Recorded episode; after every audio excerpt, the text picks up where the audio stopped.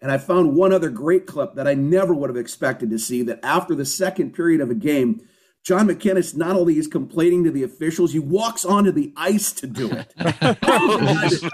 I'm looking sure. at John, this is not how I remember you, but he's out there finger pointing at an he, official. He had a Gwozdecky moment, huh? Very much so.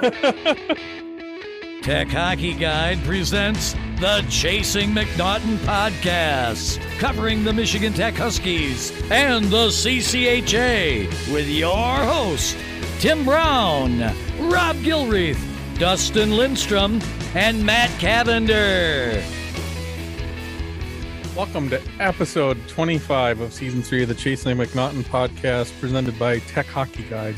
I'm Tim Brown, your host, and I'm joined this week by Rob Gilreath. Hey, guys. And Matt Cavender. Hello, everyone.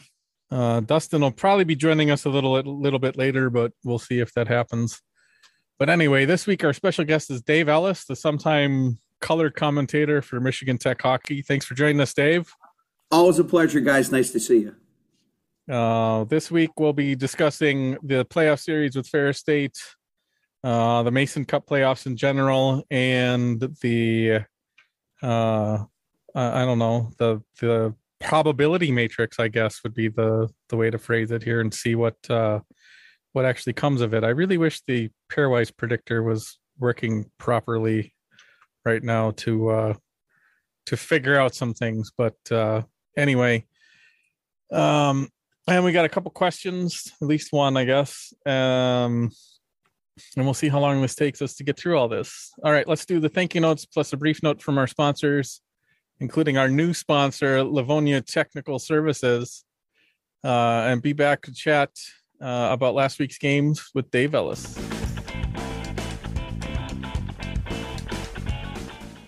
Fiebke Dental is a general dentistry practice located in downtown Rhinelander, Wisconsin, home of the Hodag. Look online at fiebkedental.com or find them on Facebook. They do pain free dentistry for kids, adults, people that went to great schools, and people that ended up at Northern Michigan. Stop in and say hi between 8 and 5 and tell them THG sent you. That is F I E B K E dental.com. Do you work in manufacturing, product design, or product development? Is your business trying to improve efficiency while also producing at scale? Livonia Technical Services can help. They provide world class quality improvement training and consulting for failure modes and effect analysis, product development, and cost reduction. All things that could help Northern Michigan assemble a competent defense. If you think your business could use a prevention mindset and reduce manufacturing costs, a partnership with Livonia Technical Services might be right for you. Check them out at livoniatech.net that's L I V O N I A tech.net. Get ready for the greatest roast of all time the Roast of Tom Brady, a Netflix live event happening May 5th. Hosted by Kevin Hart, the seven time world champion gets his cleats held to the fire by famous friends and frenemies on an unforgettable night where everything is fair game. Tune in on May 5th at 5 p.m. Pacific time for the Roast of Tom Brady, live only on Netflix.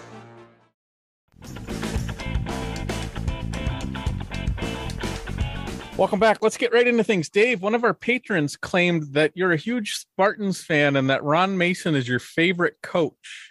Is that true? He sits number two. Okay. For sure. But we're, I mean, I worked with the guy for more than 20 years. And uh, yeah, all my Husky stuff in the back right now is, I will admit, covering up a little Michigan State stuff. I'm a, t- I'm a two time grad and a 23 year employee. So very tough right now to to get that one out of my blood. But I will tell you this that every time Michigan Tech plays Michigan State, I can guarantee you know who I'm rooting for, even when I was working for Ron Mason. Okay. um, so with how much that you you uh, appreciate Ron Mason and kind of know the history, what, what does it mean to you to see the Mason Cup uh, brought back this season? I mean, it's great. Uh, it's nice to have something that's a little more tangible link, in, in, at least in my mind, to college hockey and to the CCHA. It's a little good nod for you know, a guy who was really instrumental in putting the league together as the uh, the head coach of Bowling Green and at Lake Superior. Oh, he was a, a big part of the formative years of the CCHA in its original um, form. So oh, it's nice to, to bring that one back. I will tell you that there are multiple uh, in in uh, pieces of of, of the, the kind of like the Stanley Cup. There are duplicates of the Mason Cup, and it's a good thing there were because one of the years back in the uh, late 2000s, uh, right? I think 2009, uh, they had it down at the Fox Theater for the CCHA Super Six, which was kind of a big thing that they would do the awards for the conference right before you'd start play the uh, the next night at Joe Louis Arena, and they do a big like a shindig where they have a cocktail hour out in the lobby and this really opulent look out there. It was great that you know the Fox Theater and Olympia Entertainment and the Ilitches put this together, and it's this real ornate look out there. And after the cocktail hour's over, then they would move all the trophies that were on display so you could see them and put them in on the stage. Well, an intern goes over and they start picking up all the trophies to move them uh, in, into the display for the show. And he picks up the Mason Cup and he turns and he doesn't realize that there's a velvet rope behind him. He drops the trophy and it shatters into three million pieces on the granite floor. And everyone in the lobby looks and says, Did that really just happen? and somehow magically, it appeared on the stage right after that. And everybody knew it had just been destroyed. so it kind of outed them that there's more than one Mason Cup. And I can guarantee I've seen the original one or the second one or whichever one's still around, probably hit within about an inch of its life itself, not just the one that shattered on the floor. So even though it's a very short-lived trophy right now, it's already got a great history and a lot of experience in uh, celebrations. Let's how we say. So I know a lot. Some of us, maybe uh, Matt and some other younger folks, don't quite know the history and I think some of us were kind of caught off guard by bringing back the Mason Cup. Can you talk a little bit more about like how how important it was to him for the smaller schools to have a place and and some of that history from his perspective? Yeah, Ron was actually a really good friend of John MacInnes and took that uh, that same kind of mentality that John had. That when smaller schools and smaller programs were coming up, Michigan Tech would always schedule them to give them that notoriety to say, hey, we can play with one of the big teams. And when schools like Kent State came into the CCHA for a little while, when Illinois Chicago came in, uh, some of the smaller teams that some made it and some didn't, Nebraska Omaha was a great example. Ron Mason would play them. He'd schedule them and get them on and give them a little bit of notoriety, say we can play with some of the big schools. And that was something that he always said he learned from John MacInnes, which is a great tie to uh, to both programs that way, and really speaks a lot to. Oh, Ron came from a really small program at Lake Superior State, so playing against some of the bigger teams was something that he never really got to do very much on rare occasions. But you know, when he put himself into that position where he could be the guy that could advance college hockey, he was a big proponent of doing that in the sport. So to see his name placed onto a trophy, he was very proud of that. And one of the uh, the great shots that I will always remember of Ron is when they won it for the first time with Michigan State. The team brought him on the ice, and Ryan Miller handed him the Mason Cup, and he raised it over his head, which I don't think there are very many times that you see somebody who's had a trophy named for them win the trophy while they're still alive. So that, that was a really great moment, and I'm sure that that picture is going to be one that's always associated with the Mason Cup. It was great for Bowling Green to hold on to all the trademarks for the league and all the artifacts because they were the proprietor after the breakup of the original CCHA that held on to the Mason Cup that said if we ever get a chance to use it again, we want it available. And and that's uh, been a great thing that uh, that the Falcons did to bring it back, make it available, and make it a, a trophy that you play for again. Yeah, I think cool. a couple things there. First thing is, I think you're selling him a little short saying he came from Lake State. He started Lake State's program, yep. right? let's, let's yep. give him give him the credit there. He's he's the guy that started it all off.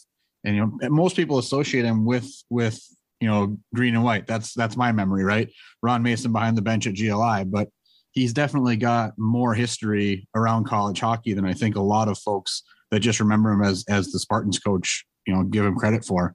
He's been around and there's a reason why it's named after him. Like you went in those details. so. Yeah, and I mean, when he coached at Bowling Green, he took them mm-hmm. to a Frozen Four Yep. When it was almost impossible for somebody other than an ECAC team or a WCHA team to make it into the field. They actually added an extra game, so there was a West play-in game, and they won a game, I think, at Yost Arena against Michigan to make it in to the Frozen Four, and then won the consolation game that year in the late 70s. So that's what got him the Michigan State job.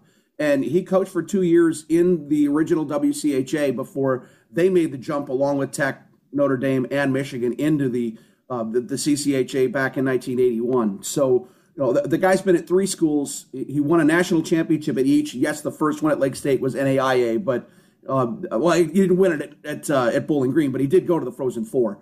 So, you know, that's a guy who, uh, I mean, if, if you don't respect what Ron Mason did for college hockey, uh, I don't think you really follow the sport well enough. Yeah. Yep.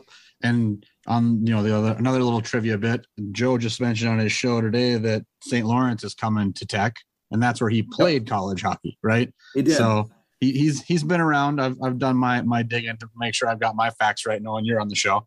So Ron Mason played against Denver in a Frozen Four for St. Lawrence. And we got the film of it from Denver somehow. They still had it around, I think from 1960. And they got beat 11 to 1. But he swore he had an assist in that game. All we could find was a penalty that he took in the game. So it, it's uh, it, it, was great to uh, to work with the guy. He was probably the toughest coach that I ever worked with, and that includes guys like Nick Saban. Ron Mason was a perfectionist, and if you weren't a perfectionist for him, he let you know for sure. sure. Always an intimidating guy to be around, but I, I mean, one of the best experiences of my career for sure working with him. Well, that's one of the biggest things. I don't, I don't mind the fact that the CCHA brand has been brought back. I think it's fitting, especially with some of the schools. I just wish that the the ad that gets played in front of each of the games on Flow, uh, where where Buccigross is, is playing the ad, I wish it highlighted the Lake State wins, the Bowling Green wins, the the smaller schools that are still in the Northern Championship. Why yeah. show Michigan and Michigan State playing each other to talk, talk about the history? Show the teams that the small teams that were the the champions. Oh, where's the where's the, the video? Jerry York and, and Bowling Green, right? Yeah, that's show, a tough one. Yeah, I mean that's really those. scratchy video if you find that one. And remember, Northern sure. Championship, they were in the WCHA. No, that's right. That was in a few years. Yeah, that's true. That's true. We can still highlight the Lake State ones and the uh and the uh and the Bowling Green one. The the Lake State one is the only one I have actually been in person. I I, I was I was at the games for that we're working on uh, right now. TV6 in Marquette is one of the few places that's got a lot of archival college video from back in that era. Lake State has almost nothing from even back to the 1994 championship. They've got very little that's around from there. I've talked to the guys from Ferris State about getting them some video too. They've got a pretty good archive in Marquette, and if you've seen the picture that I post once in a while, it's this big, huge shelf unit and the stuff on it is so packed in, it's starting to bow the shelves with how much is in there. Their video library goes back to 1980, and uh, they've got a production guy who's just retiring this week, and his project that he's got in retirement is to go through all the film cans that they used before 1980. So we may be able to find some really cool stuff archivally uh, very soon, which would be kind of neat. But if you remember the last time that Ferris played up in Houghton, Dirk pointed this out because I gave him the note was 40 years ago in the playoffs in 1982, and they were the last ever home opponent for John MacInnes. But the fun part about that was it wasn't Ferris State University then, it was Ferris State College. So if you see their sure. jerseys, it says FSC across the front, which was kind of neat to see that. Mm. So they just got to find the right place to go find this archival video, right? Now we've got it. Now I got to get it to right to the right people. Yeah, yeah, it's it's always neat watching. I think you're the one that's occasionally shared the uh, the unlisted link that shows on YouTube that has uh, like the national championships and stuff like that to watch. I think that's you, right? Yeah, or or at least, or you've shared them around, whether they're yours or not. Uh, it's coming from you at some point. that was uh, Calvin Larson. and I had kind of cooked that one up as part okay. of the celebration for the hundred years. Uh, we went around and were talking to the archivists and uh, and the schools that were possibly in possession of some of the old Michigan Tech video. And some of them were really helpful. Minnesota had some great stuff from the mid 70s. Uh, Michigan actually had, there's a clip you see in the Open that's played in the arena from the 1956 National Championship game, the last game that Al Renfrew coached for Michigan Tech before he went to North Dakota, which was against Michigan, kind of funny, at the old Broadmoor. But 1956, I think, is the furthest back we could find film of actual Michigan Tech hockey. And there are some that the 62 and 65 national championships, because they were in places like Utica where nobody was going to keep the video. And I talked to Clarkson, I don't know how many times to ask him, Do you have this? And they couldn't come up with anything. The East schools were a little rough. Notre Dame kept almost everything. And we found some great stuff from them from the 70s. So I've got video now of uh, of Mike Zuke playing and really good stuff, which I didn't think was going to exist. And I found one other great clip that I never would have expected to see that after the second period of a game, John MacInnes not only is complaining to the officials, he walks onto the ice to do it. I'm looking sure. at John, this is not how I remember you, but he's out there finger pointing at an he, official. He had a Gwozdecky moment, huh? Very much so. but it, it was eye opening. Kind of like it's like going into a pasty shop in Cornwall and seeing that they put chicken balti into this, and you've been told for years there's one way to make a pasty, and all of a sudden there are 30, and you're just blown away by all this. Yeah. Yeah, I'm just uh, looking. So, like, none of the teams that are currently in the CCHA have won the conference tournament since 95. That's about right. Yeah, Lake Superior would have been the last one. Yeah. It's kind of interesting to see that it had to go back that far. Ferris State made the final, Northern made the final, but yep. they didn't win. And Bowling Green, I think, would be the only other team that would have won a playoff championship in the original CCHA. Other well, Northern Michigan would have an 81 or 80. Both. But that would have been about all, right? I think so. I mean, Lake you're State talking about teams times, were, Bowling Green. Yep. Four times and Northern twice. So I mean, you're talking Five about when Ohio U was in there and St. Louis, and there have yep. been some weird teams that were CCHA teams before. Well, that's one of my favorite things about the uh, the Wikipedia page that shows that graph of the teams entering and leaving, and I think this is a really neat way to actually show who's been in the league when they've been in the league. It's just it's it's there's a lot more teams now. I don't think people realize were in there when it started. yeah. Uh, there is some great video that uh, that I've seen from. I mean, the original rivalries in that league between teams like Northern and, and Ohio State. They used to have not only bench clearing but arena wide fights where it went down the stairs into the locker rooms of the old OSU ice rink. So if you find some of this stuff around, and it's hard to get it, but eventually that stuff will start proliferating out, and it's uh, it's a league with a lot of great history. Yeah, like I said, I was slightly grumpy when it came out that we're that was what they were going back to. Just it felt like uh, a going backward, a stepping backwards, rather than trying to branch out new NCHC style. But I I don't have I don't have a problem with it anymore. I'm past it. You know what I really like about it now is when you start looking through on some of the sites that list the uh, conference standings alphabetically. I don't have to scroll all the way to the bottom yeah, anymore to the W. for sure. Yeah. yeah. Actually, I forget which app it was, or I forget which one it was. Maybe it was uh, uh, one of them. I think they just instead of resorting it alphabetically, CCHA is still last because they just changed it to CCHA from WCHA, and I was like, "Come on, we're not last anymore." Um, so, so from your perspective, we haven't had a chance to talk about this. What what do you see as being some of the bigger or more important uh, changes or improvements from like the last few years to this year with the new conference?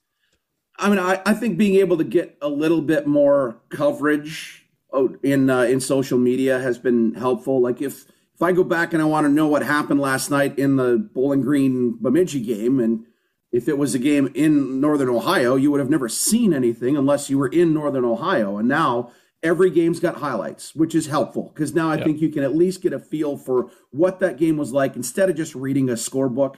I think that was uh, that's a big jump. And uh, Dom Henning has got to get a little bit of credit for that because he stays up a pretty lot. late as a one man crew to put that stuff together. And I think that's been really helpful. The graphic package is nice. I know they're working really hard to get a, a, TV contract together that will get some broadcast exposure, and that would be really big to be the next step. But I think the officiating has been better. I've been able to uh, get a, a much quicker answer on a lot of questions that I've had. Like on Saturday night, I ran up into the press box during the, the Ferris game when the big scrum happened in the first overtime and the referees blew the whistle. And I had no idea why because Giesbrecht wasn't the one in the crease. So somehow yep. they blow the whistle on that one. Well, Kevin Langseth was upstairs in the box. Yep. So when we got to a TV timeout, I walked up just to ask him what was the call and, and what happened. And he explained that really quickly. The referee lost sight of the puck, which is probably what you would have guessed.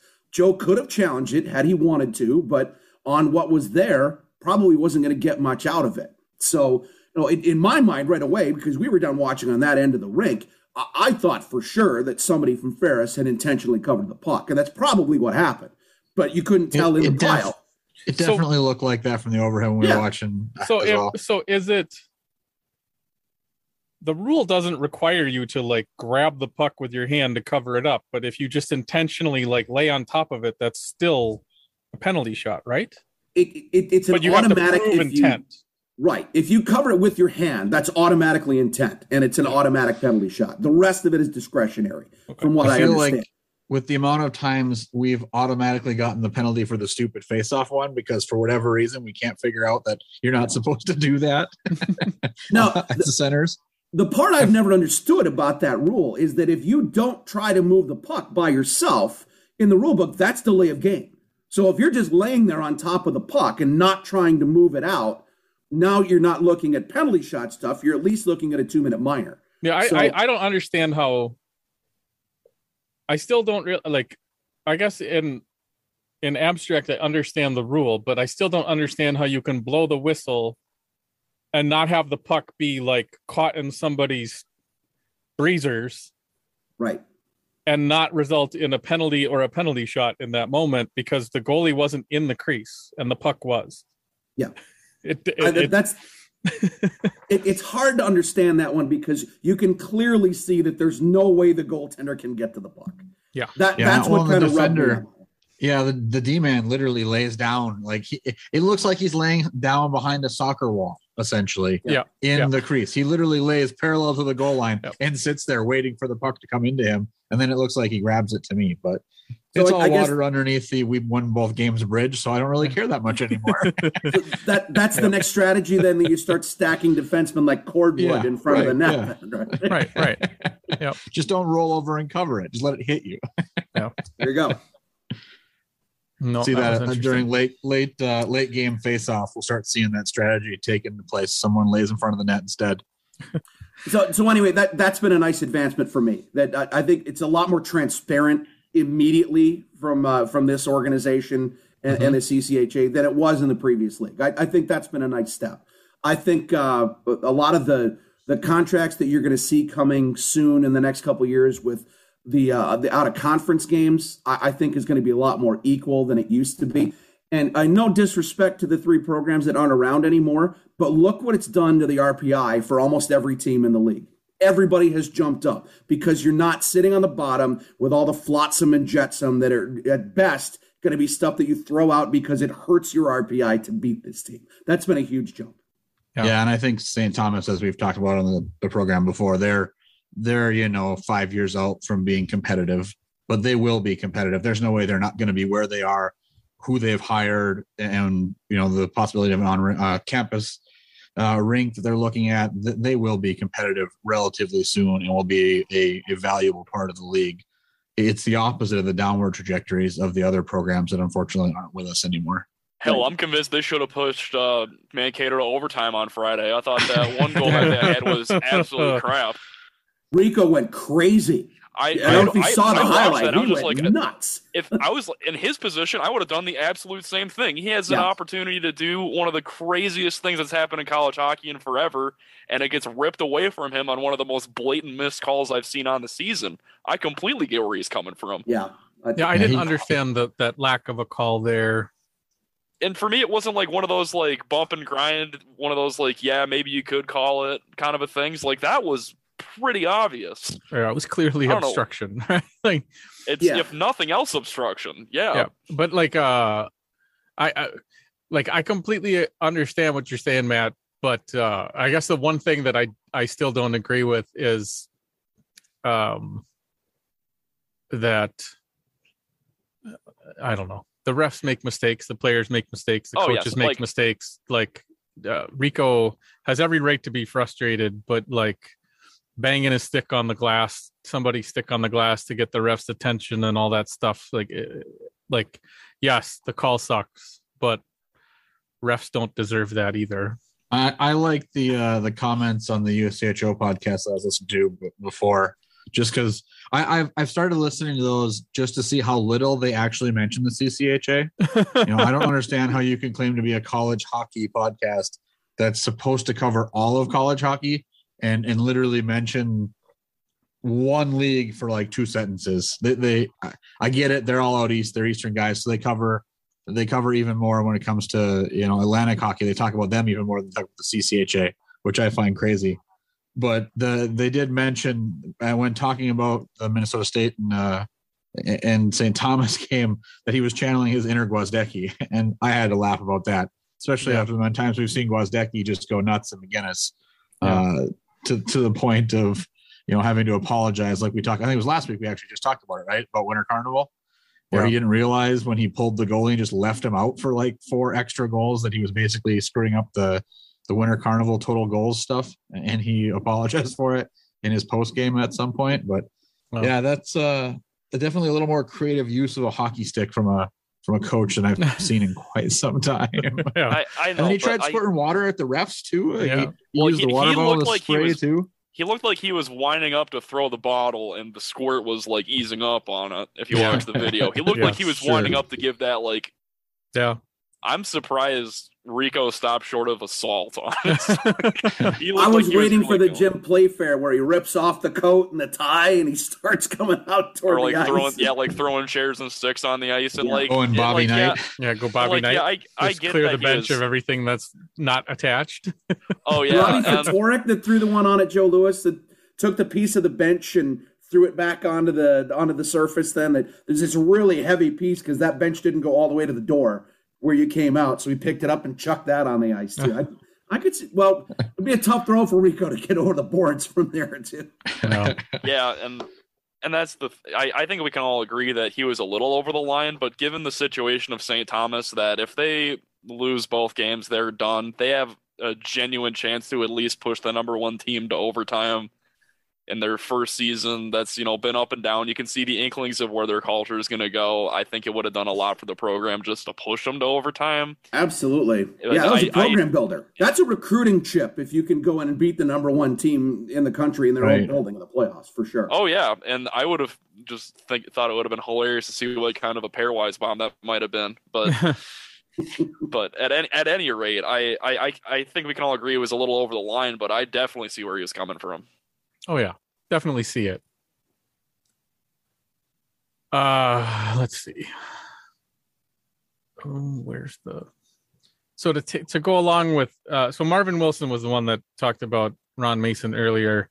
He wanted to know his actual question was after Mason, uh, so after him and I assume MacInnes. Uh, what coach or administrator uh, do you give uh, do you credit with doing the most to grow the game at CCHA universities and their communities?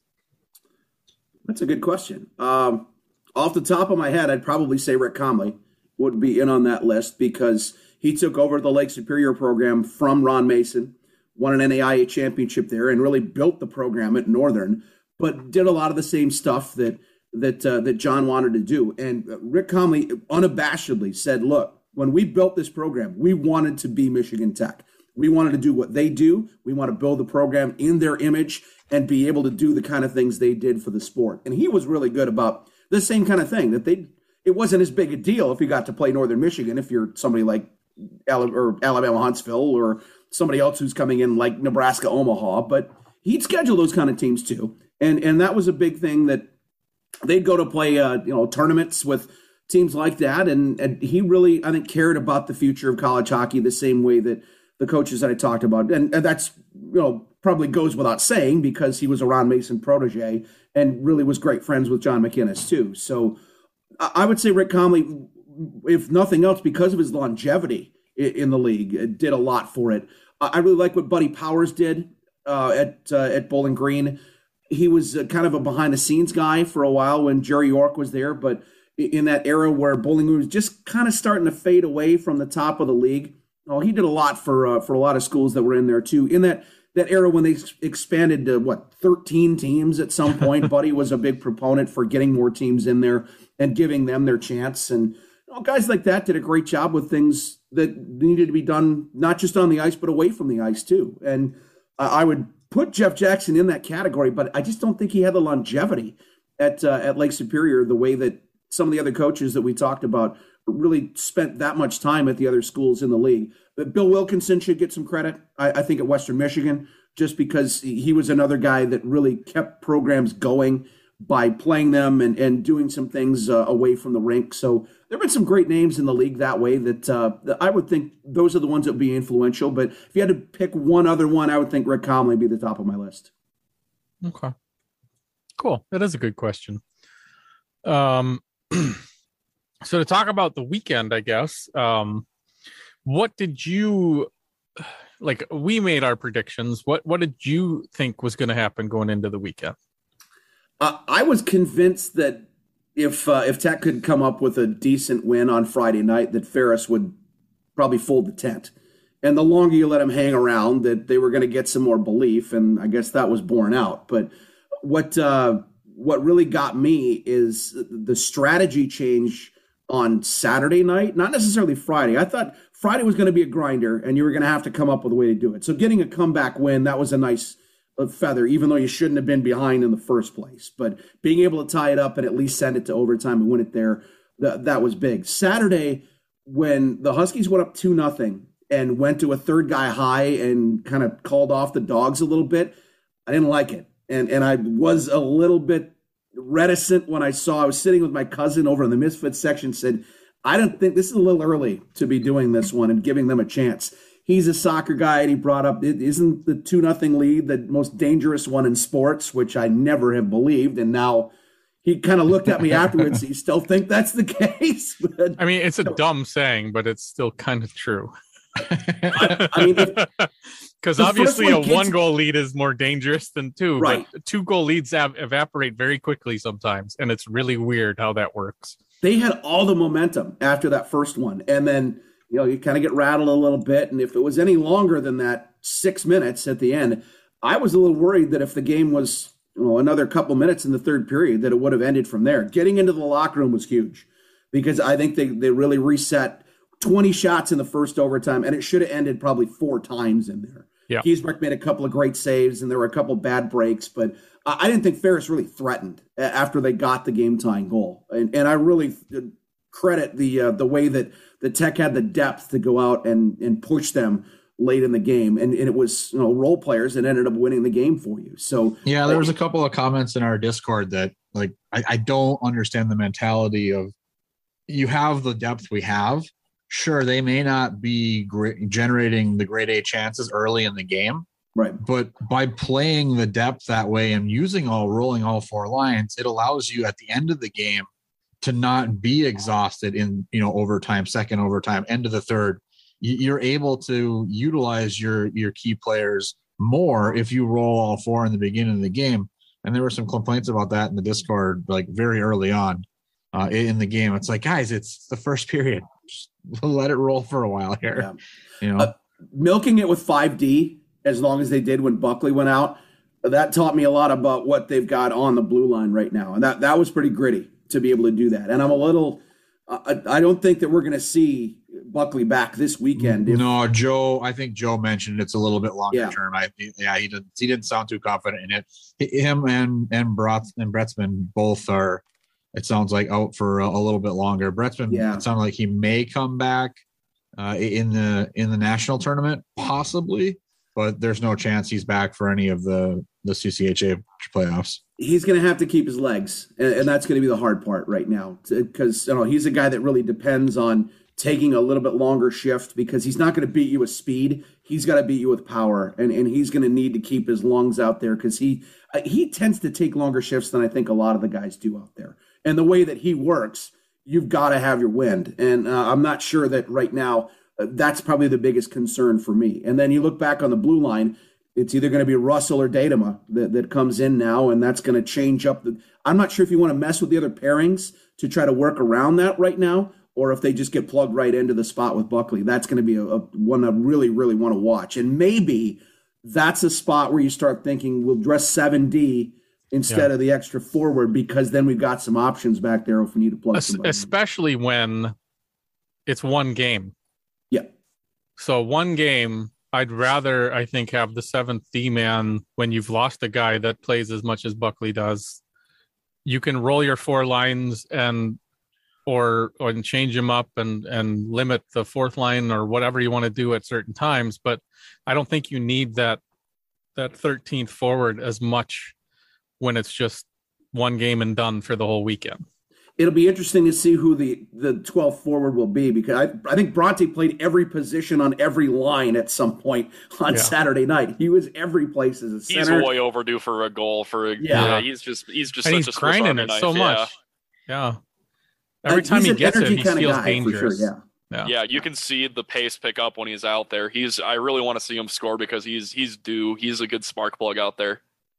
Yeah. Well, I mean, for a team playing against a team like Ferris, who has to, and admittedly, you know, they know they don't have the same offensive talent. And during the season, not necessarily in the games that we saw against Tech, but when I saw them other times, they're willing to trade you that we'll give you an odd man rush if we think we can get one going back the other way and roll the dice and see, like, all right, if our guy can make a save, maybe yours doesn't. And that's the way that we get back in the hockey game. When you've got game breaker guys out there like that, I think that's what happened on the Crespi play.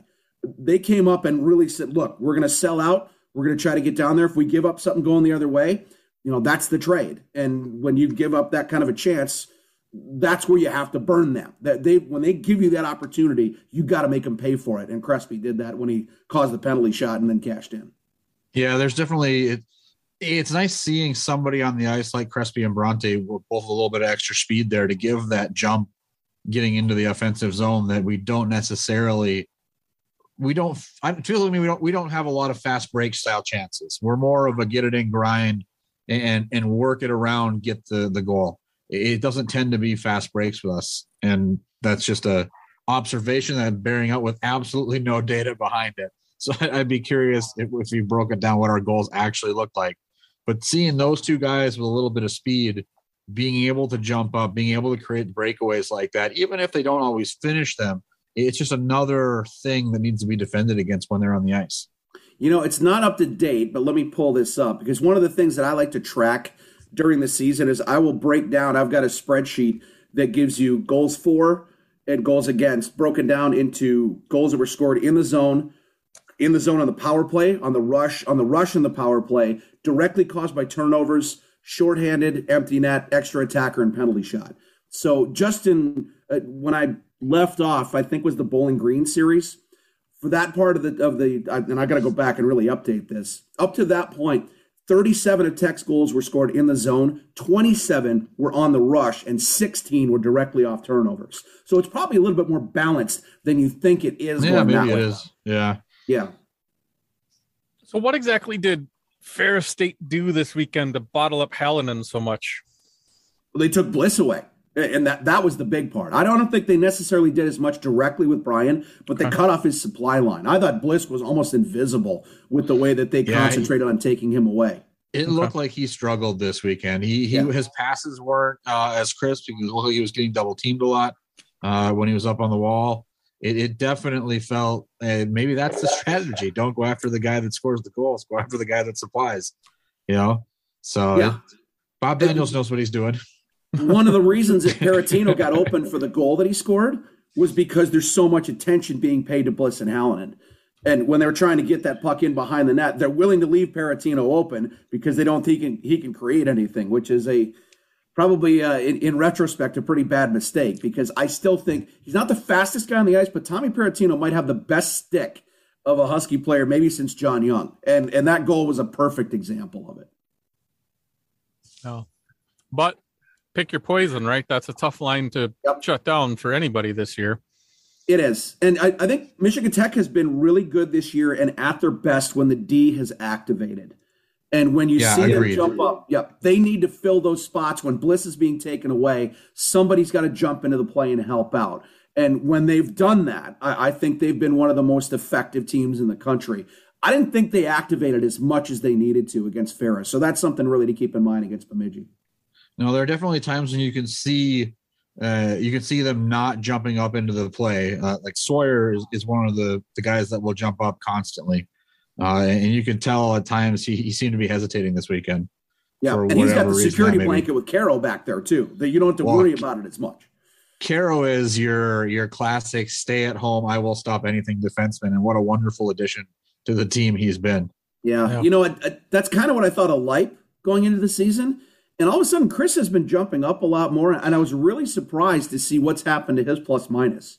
He he's actually had several. He had several plays this weekend where he was the one carrying it into the zone yeah. on the zone entry, which uh, you know that that's usually Sawyer's role from the defensive side of things. Right. If it's a D man doing it, it's Sawyer carrying it up from the back. But yeah, he, there were several times I noticed Lipe was the one leading the zone entry. And man, is it nice to actually see zone entries again where we're the one just going in instead of dump and chasing. There's still a decent amount of dump and chase happening, but the there's, there's, possession finally from us, uh, which has been missing for a few years, I think. That's how they got burned on the goal against Ferris with that dump and go when they put it into the corner and all five guys went to change. That's how the goal happened on Saturday night to give them the first one with that huge rush coming back down. It wasn't directly on the rush, but it was on the zone entry that they're scrambling to get back onto the ice and nobody found McLaren on the top when he put the shot on the top. And I still think that one was tipped. I don't I think it went off of Logan Pietila's stick because it fooled Blake a little bit. And from that far out, uh, unless there's a ton of traffic, you're not going to beat him from that far little brother on brother action there. I mean, it happens, right? Yeah. Probably yeah. in the driveway a few times. yeah. Want to tip it in on your brother? Instincts take over. Yeah, I can yeah. see it. uh, All right, guys, we interrupt this regularly scheduled THG podcast for a THG live report from the home of the Frozen Four in the future, T-Mobile Arena, in Las Vegas. I'm here to report that yes, this will work for a Frozen Four. this will be successful. We will have a good time. I, I just want. Is that where Jason wanna... Isbell is playing tonight? Last night it was last Jason night. Isbell. Last night. Okay. The CMA Awards are happening just down the street, and Dolly Parton is hosting. I'm hoping I get to meet her later tonight at the craps table at the Bellagio. I am just I'm just curious how long and how patient Dustin has been with his video off, sitting on mute. For those of you that aren't actually seeing the Zoom, Dustin has literally been here as a black box for about 15 minutes, waiting for his opportunity to turn his camera been, on to I've show us all patient. he has no snow anywhere near him. Short sleeve, guys. Short sleeve. Yeah, yeah, yeah. Rub it in. All right, Dustin. So here's your tie-in on this one. Jake Crespi scored on a penalty shot on Saturday night, and the last Michigan Tech Husky to score in a game on a penalty shot, not counting shootouts, was Dylan Steman in January of 2018 against Boston College at the arena in behind you at T-Mobile. Yeah, I was there. I was definitely there. Yeah, he was a little drunk, but he was there. I'm a little drunk now too. But. Hey, that's one of the. I'm not. I'm not a Vegas guy, but one of the things I love about it is that you can just take your drink wherever you like. Nobody cares. Yeah, like Bourbon Street. You know. All right, I do have a bone to pick here though, and it's What's with that? Caesars and their sports betting. They have college hockey futures at Caesars Palace. I was really happy to see that. They've got about 53 different teams you can choose to bet on. And Tech is not on the list, even though we're pretty much guaranteed in the tournament at this point. So wait, wait. So you can you're talking about futures to win this year's tournament. Yes. They have odds for 53 teams, and Michigan Tech is not one of them. They're part of the field. I have the list right. They don't even. They're, I asked if I could bet on the field. They wouldn't even offer me a field bet. that is the this is the list of the teams and the odds. Michigan yeah. Tech is not on this list. How many teams are on that list that lost this weekend and can't even win it now? A lot. Oh, there goes. Dude. Oh, You get it back, or is it just gone forever? I, no, I got it back. You're gonna have okay, to try cool. and find a different casino that'll have them on there, huh? No, I, I asked the MGM too. Um, there are teams on this list such as Long Island University, St. Thomas University, Alaska, Fairbanks, Canisius, Vermont. Where, what other good ones do we have on here? So that's two teams ineligible for the here. tournament already. Right. Yeah. Yeah. yeah. They can't even go. Sacred Heart. St. Lawrence is here. Niagara. It can't be legal for them to take bets on that because it's already State, literally impossible. Ferris State is on here. I got this today, and Ferris State is on here. It hey, Dustin, like... don't bet on them. It feels like it's bet. one of those things where they looked at the list and went Michigan Tech, Michigan State. There's too many Michigans. We're going to drop at least one or two of these. Yeah. Well, Northern's Northern's on here. Well, they don't start with Michigan, so it's okay. That's true. They're still so. technically eligible. They and are. They've upset Mankato in a tournament before in very recent memory. So we will now, That is a game I will drive four hours north for if it ends up happening. But we're playing Northern in the MacInnes for the title. I will be in Houghton. That's a game that I might even consider taking off for. oh no, I'm going to be there if if Michigan. I'm going if Michigan Tech beats Bemidji State. I am watching their the conference championship game either way. Yeah, I plan on driving to Mankato too. Because I'm kid free. I can either drive to Mankato or I can drive to Houghton for one game. I'll figure it out. We are already in talks right now. If uh, Northern ends up beating Mankato and uh, and Tech wins and hosts the championship game, that you gonna make them come there at 8 a.m. and be there in person? Gonna be fantastic. Make them do it. Come as as early as you want. I don't care when you come, but you're coming to the barn, and we're gonna do it. Sure. Yeah. Is that what the, is that but, what the hangup was last the when it was at Northern that you couldn't get it on TV? No, we got it. The, the WCHA game in 2018. And uh, I mean, the biggest hangup right there is the flow contract. But since the TV6 contract with Tech and Northern predates any of the flow agreements, we're able to do that one without paying an exorbitant rights fee. Okay. That's a whole nother story on what Flow has done with the rights fees, that they hold the broadcast rights and they have absolutely no intention of ever broadcasting a game. And that's something that I know that when I talked to Don Lucia after uh, he took the job and found out that that uh, that Morris Kurtz had already sold the rights without asking anybody who was going to be in the league office, that was immediately a bone of contention. That, wow, that is that's, frustrating. That's really nice. Yeah, yeah, yeah. They have no intention of ever broadcasting a game. All they want is is their hand in the till if somebody decides to do it. And that's sure. I think one one of the big hangups right now for why you're not seeing more a local TV coverage is because it's just it, it, it's exorbitant what they're asking for what they want. Well, I will say, as someone that watches them remote, is that when you guys cover it at TV6, somebody needs to figure out the video sooner than the middle of the game.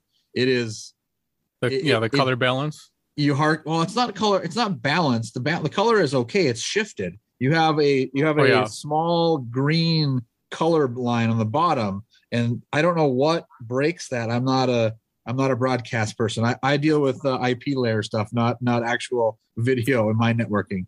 But uh, something breaks it, and it it's all of like the the armbands you see like off, you know, up or down, and it just, it gets almost nauseating to watch on the flow broadcast. I will tell you this, Rob, that there was an email chain that went back and forth with 74 different responses to that one between Flow, the league and the TV sure. station trying to figure this one out the last time that we did it. Because right now the league wants it so that you've got intermission content, and, and, that means that they want it directly from the TV station and not from the arena if that's not where everything's being originated from. So sure. when you see a game that we're doing on TV6 and you catch the commercials in there, that's being d- directed to flow right from Negaunee, not from the arena. So gotcha. Okay right now that, that's the hangup is that there's a third party involved. So you're saying is someone one. someone over by Northern is causing problems with the games. That's what it is. we're aware of the problem. We're yeah. addressing the problem. We'll try to correct the problem. Okay. yeah, and I think it was. I'm trying to remember if it was doing it when it was in uh, at the Berry too. I think it was both. It wasn't yeah. just. Uh, it was. It yeah. was when it was coming from TV6. Yeah, it's when it's coming from TV6 where the issue is right now. So I will say though, the, the the last couple of games at Tech, and I don't know if there has been specifically an adjustment uh, on the Tech side. And there comes one of the cats. You heard that, huh? I've been around no, out. See, I can see right here. Right, right there. There, she, yeah. there he or she is. Off of that wall, you cat. I wish it was that easy to deal with cats all the time. I don't know what they did or what they've changed, but the last couple of games from Tech have been they have been much much crisper. They look a lot better on the flow broadcast than they were earlier in the year. So it, it does feel like they're actively being improved upon, you know, by the the staff, which is something really welcoming to see. I mean, you, you could put a much higher fee in front of me, and I probably would still pay it to watch Tech hockey. Uh, living Don't say that. Up Don't there. say that. Don't say okay, that. Well, you, don't, yeah, you're on the record don't. now. We're already, you can, you, can we're already about at my max personally, but yeah, I totally, I totally agree with you, Rob. One of the things that I noticed this weekend is that the 100 year like center ice logo on the feed looked fantastic as opposed to just not looking like a yeah, you know, it wasn't looking like a black anymore. blob in the middle of the rink. Yeah, and then you could. Speaking of things looking good, did you guys see the picture of the seniors kissing the ice? with the Tech Hockey Guide logo in the background. That was nice. Yeah, wasn't that sweet? it's like maybe maybe it was worth it just for that one photo to have our ad there where it's blocked by the coaches 90% of the game. Now, I'm excited to see what Tech does since they've posted the job of director of video production. So they're going to devote somebody to that position for okay. next season. Yeah. And that will be really a, a, good improvement if they get the right person in. They've got the equipment and the infrastructure right now. I think it's just a matter of really instructing the staff and getting a chance to see what the equipment should do. So the hardware is there. Now it's the software part. Get the people to operate it right. So when I shot the uh, reverse angle camera on Friday night in the Ferris game, I, I hope that gave them a chance to say, look, this is what you can do with this camera if you get the right person running it. And it can be a real asset to the broadcast. And then we can get much better coverage that way as long as the camera work keeps improving at that rate. And, and I really yeah. hope the main cameraman or camera person is shown where the score bug is.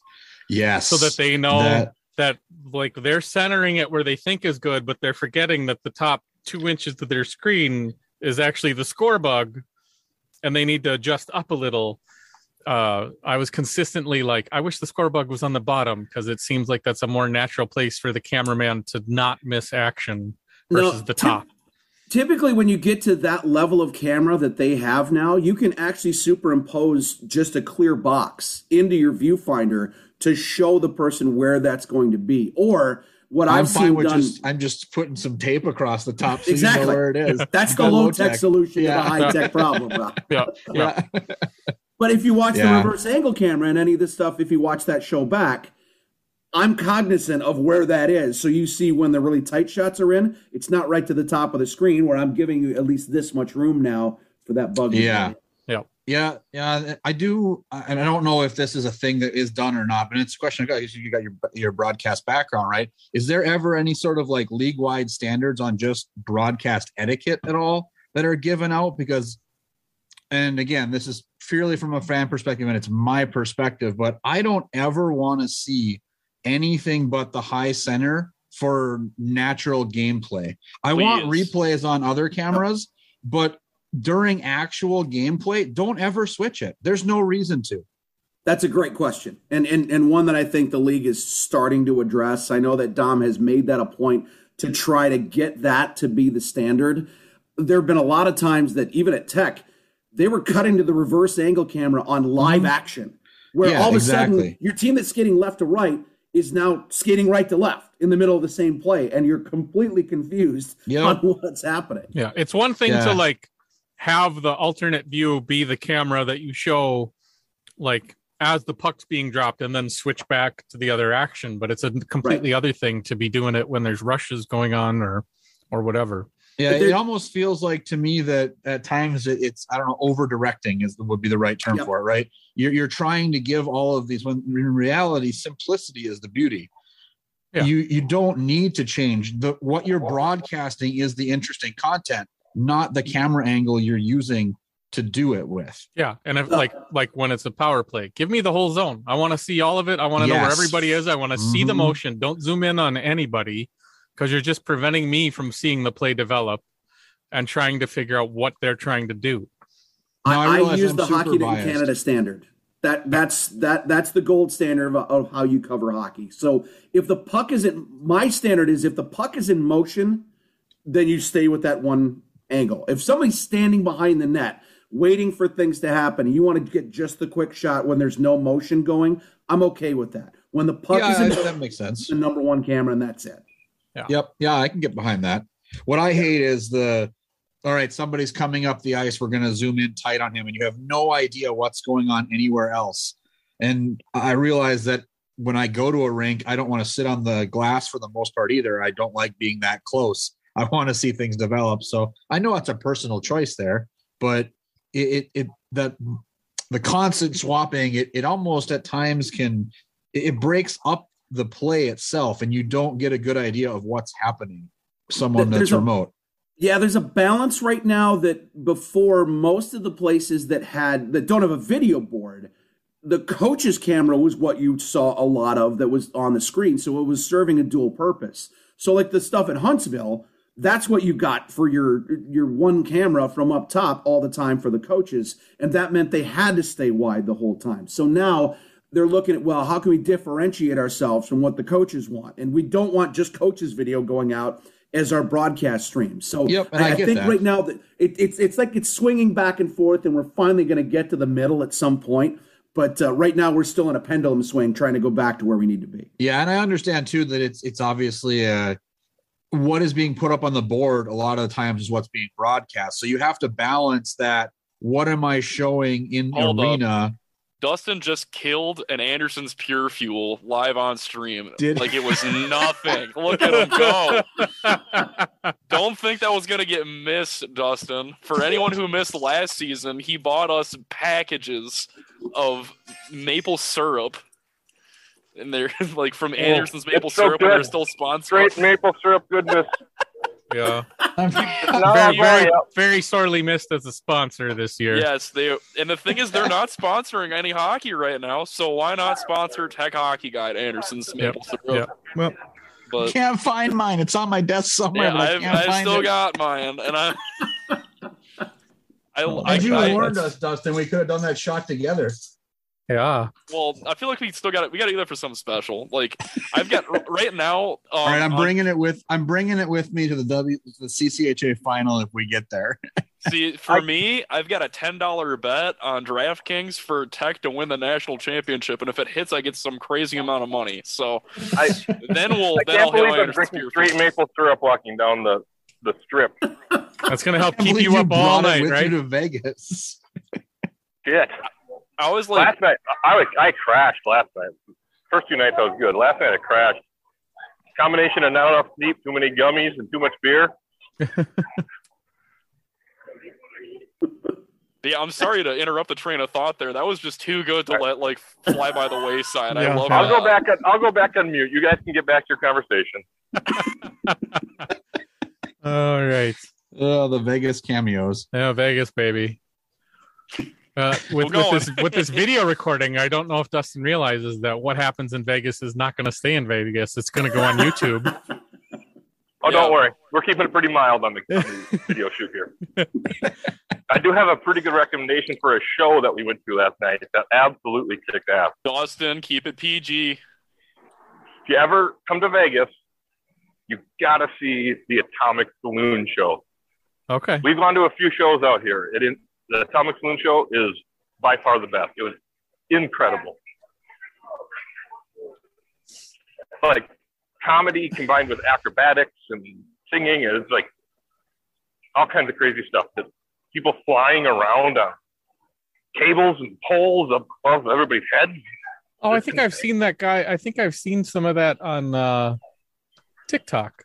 Found it. There's a dude that's got a chihuahua and he does like all kinds of like he's a gymnast and he does like all kinds of tricks and the chihuahua like he does a handstand on top of a pommel horse and then the chihuahua stands on his feet. All right. All right. And that's Okay. a great segue. All so um we've been Why? talking for almost an hour. It's basically just a good reason to stop talking dustin. So So, uh, what do we think is going to happen this weekend in Mankato and in Houghton? Well, uh, I've been breaking down my Bemidji numbers on uh, what's gone for the season. So here's your uh, your season leaders for each of these teams.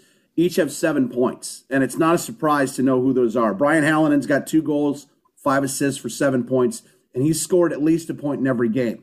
The only other player in the series that scored a point in each game is Lucas Sillinger. Yeah. He's got four goals and three assists, and he scored in all four when you look down the list, and Parrottino's got five points this season against him. Ashbrook, Mosley, and Kataroth all have four points. And then Misiak and Nardella each have three. That's a pretty good spread from line to line. And when you look at what Bemidji's got, Owen Sillinger's got five points. Nobody else has more than three.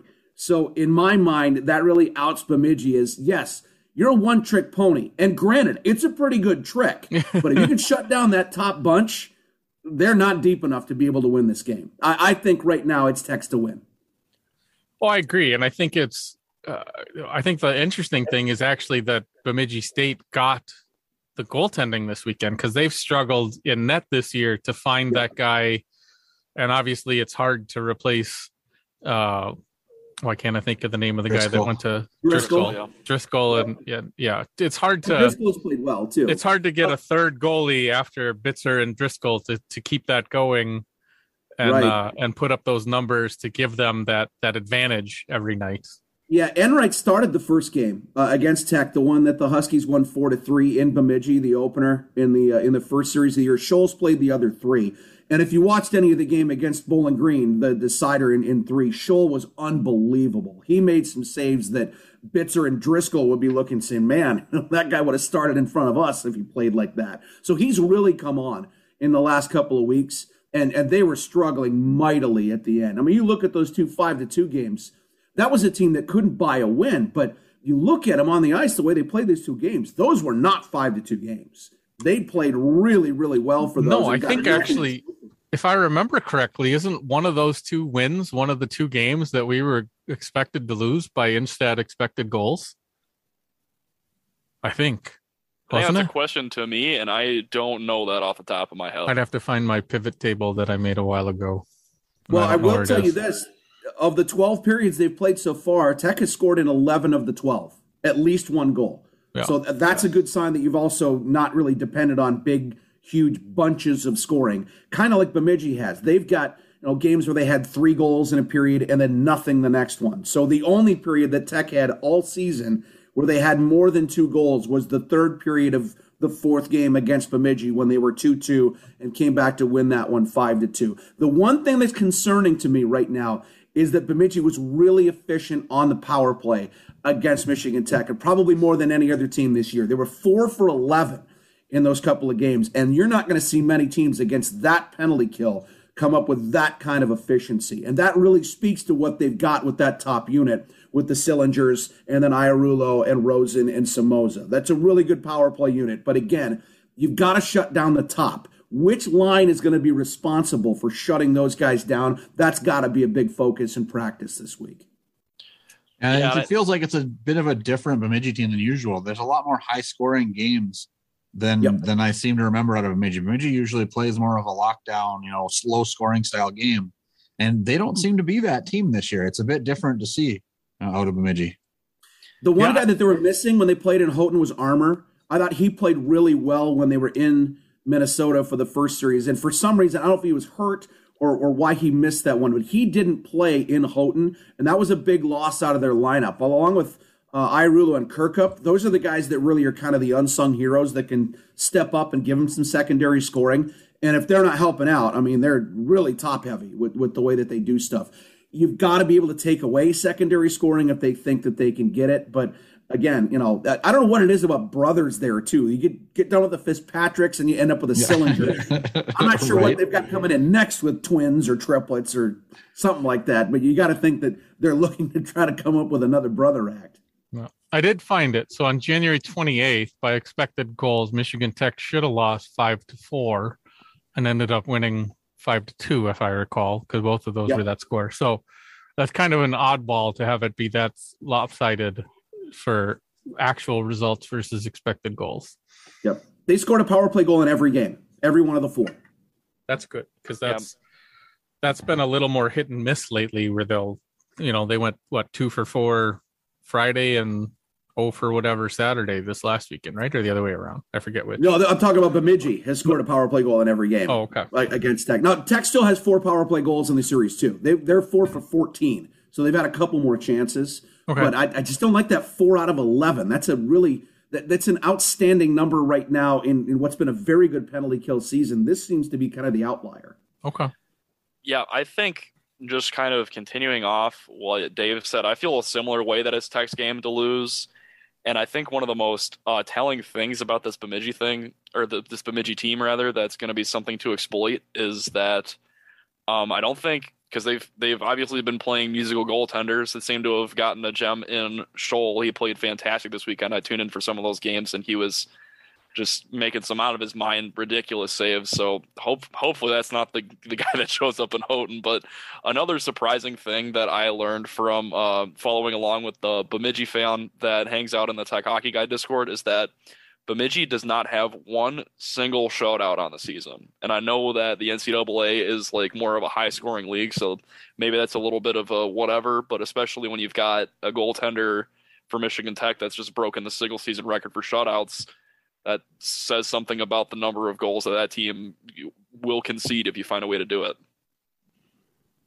Yeah, like I mean, if you scored in all but one period, you're finding ways to get to this guy, and and and that means that I think the more you jump on them early, I know there were two comeback and late third period wins in that series in Houghton, but I don't think you want to wait around until the third to oh, turn oh, no. it on against these guys. You want to make them play from behind for sure. And that's true yes. of any level of hockey. But I, I, think that's a team right now that if you force them to play from behind and keep double shifting the Sillingers and Rosen and make them play extra minutes, that's a really good way to uh, limit their effectiveness because they're going to be winded a little quicker.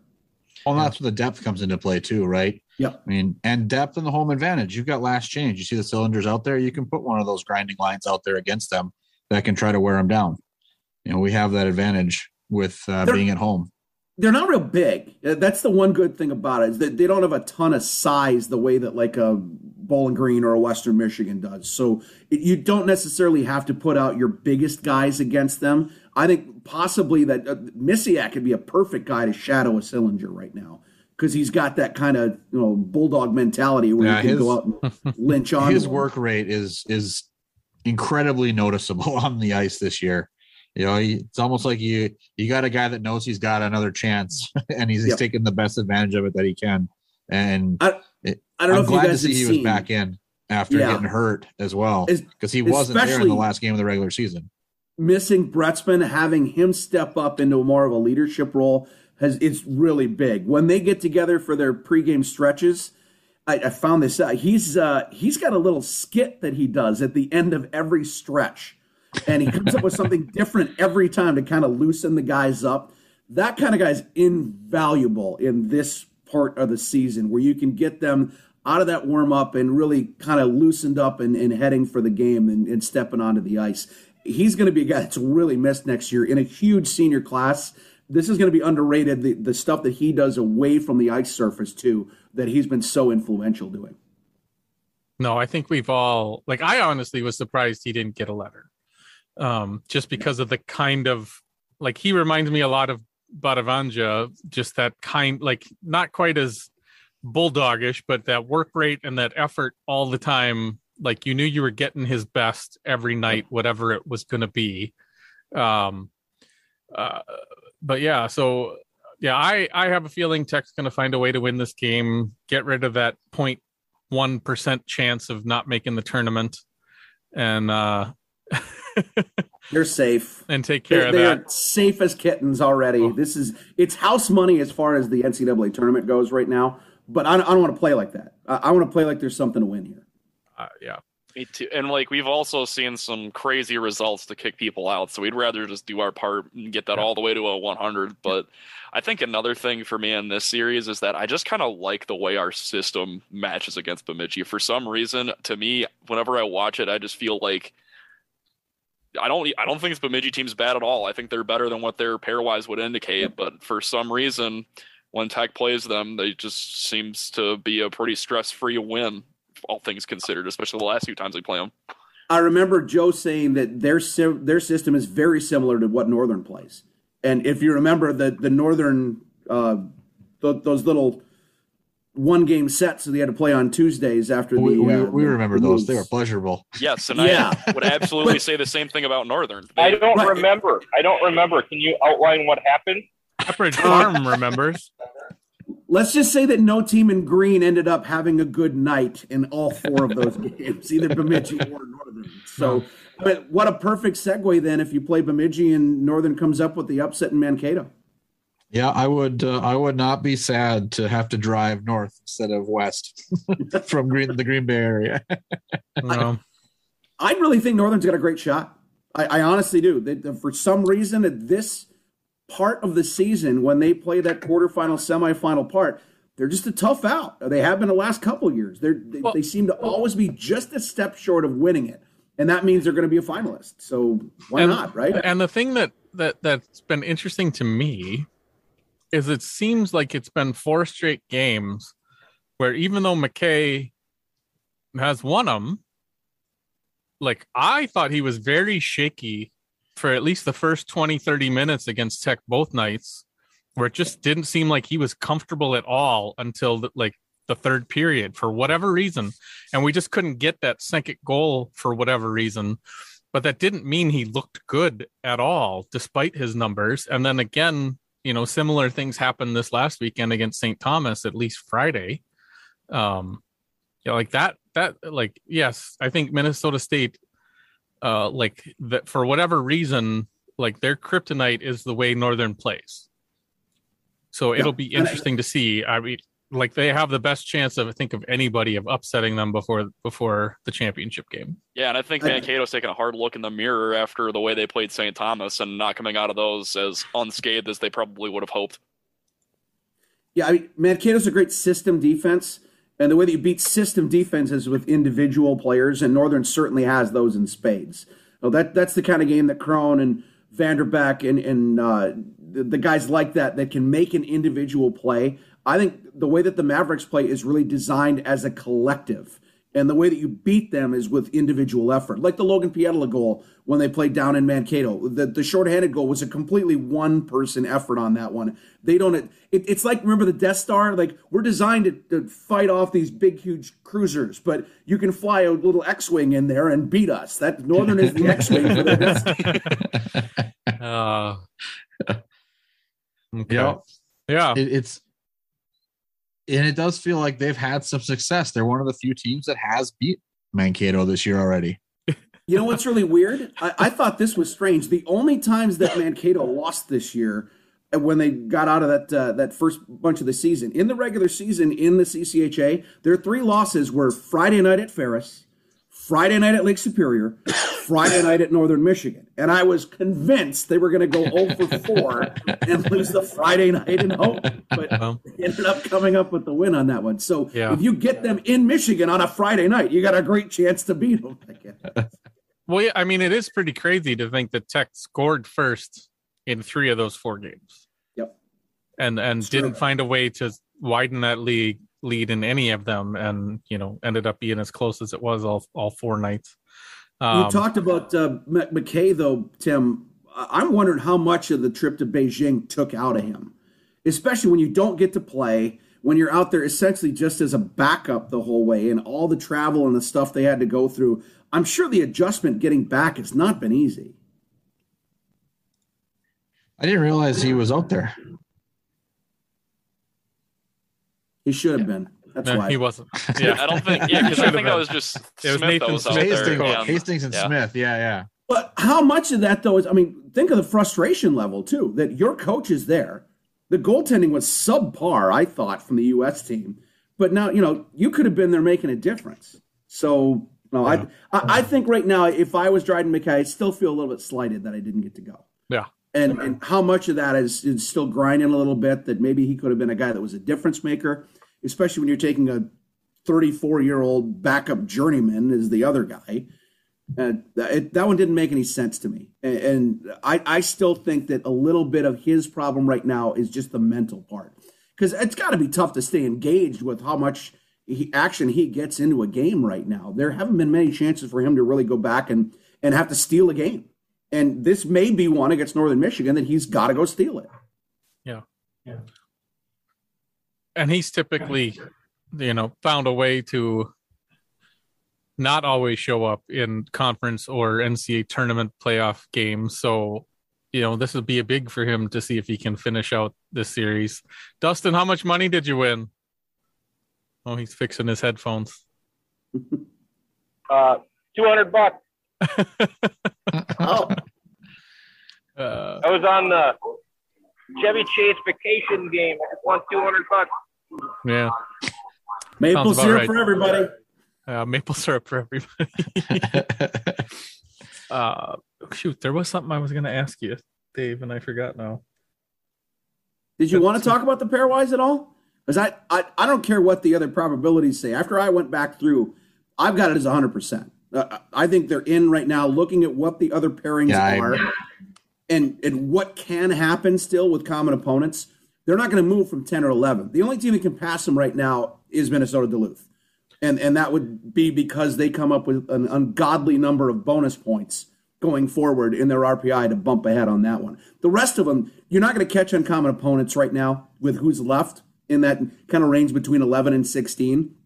And uh, you're not going to move well, up. Well, I mean, if Michigan Tech loses this weekend, somebody in Hockey East is going to jump them. I don't think that's necessarily true.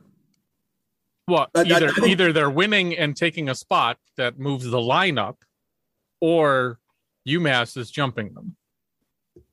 Remember, if, if UMass loses a game, this is going to be one of those that, that they they drop down yeah. Even even if yeah. they win, they're going to be playing a terrible team that it could be one of those we throw this out because it would have dropped your RPI because Hockey East is so bad right now. So I, am just not seeing it happen. I, have I, I, haven't run all of the numbers, but everything that yeah. I've run through yeah. says that you can't really move down past 11. I think they kind of found the spot of where they settled into right now. Six was too high, 14 was too low. This was about the right spot, and I don't think they're going to move much. Yeah. Yeah. The probability matrix has them pretty. I mean, the, the only way you can get out of the three band is is it's a really really low chance of getting up to to ninth. I don't think that's happening, but you know, tenth, eleventh does seem like it's the spot at least according to College Hockey News' is matrix. Mm-hmm. Yeah, I mean, I don't think you can pass Notre Dame just because of common opponents. And well, then the head to head, right? Yeah, and when you start looking down right now, it, I'm, I'm going to just look at the the direct comparison with UMass right now when you look at that one, all right, so it's two nothing right now because common opponents they can't win. They they can't take well, that but, comparison. But, but common opponents doesn't matter unless you play head to head. No, that's not true. It is because the tiebreaker is RPI, and if if you don't play head to head, right. So yeah. You, yeah, common opponents is irrelevant if you have a better RPI. You win the p- comparison no matter what because the RPI is the tiebreaker. Right. Yeah. But I mean, if you're sitting at 54.97 right now, if you're UMass, you're not getting any bonus points of somebody that's playing in a Hockey East right now. And right now, 54, 55 41, that's a pretty good mark. I don't think you're going to be able to make that big of a, of a 70 point jump to be able to get back above that. Well, but if and Tech, even if you do, but if Tech loses, they are 50. What was it here? Where is it? Let me run it quick. So if they lose to Bemidji State today, with nothing else happening, they dropped to 54 83. And they're behind UMass just by losing without UMass playing at all. And then UMass is going to get who in the first round of the Hockey East playoff? I mean, I'm not saying it's likely to happen, but if, if, uh, if, what is it? If Omaha wins NCHC, well, okay. So where was the, that, that was in the, what, where's that page? No, I didn't have that open anymore because somebody has uh, that nice meet for us. Lowell and Northeastern can't all pass them right now. No, no, but UMass might be might, UMass might be able to pass them, losing the championship game to somebody else and stay above them.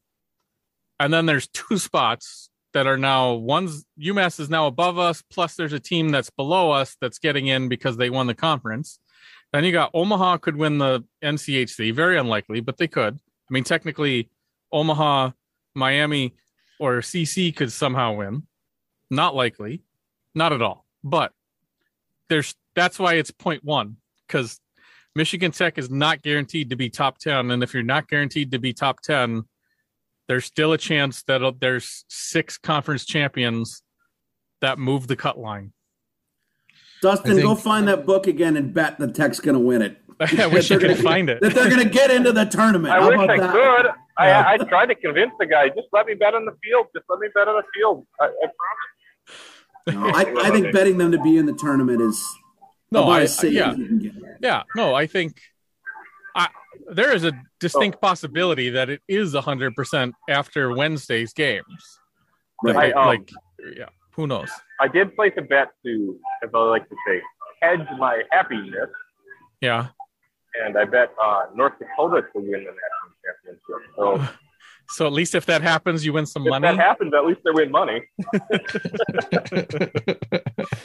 I mean, I'll say this: when you look at the top four right now, there are a lot of big dogs up there.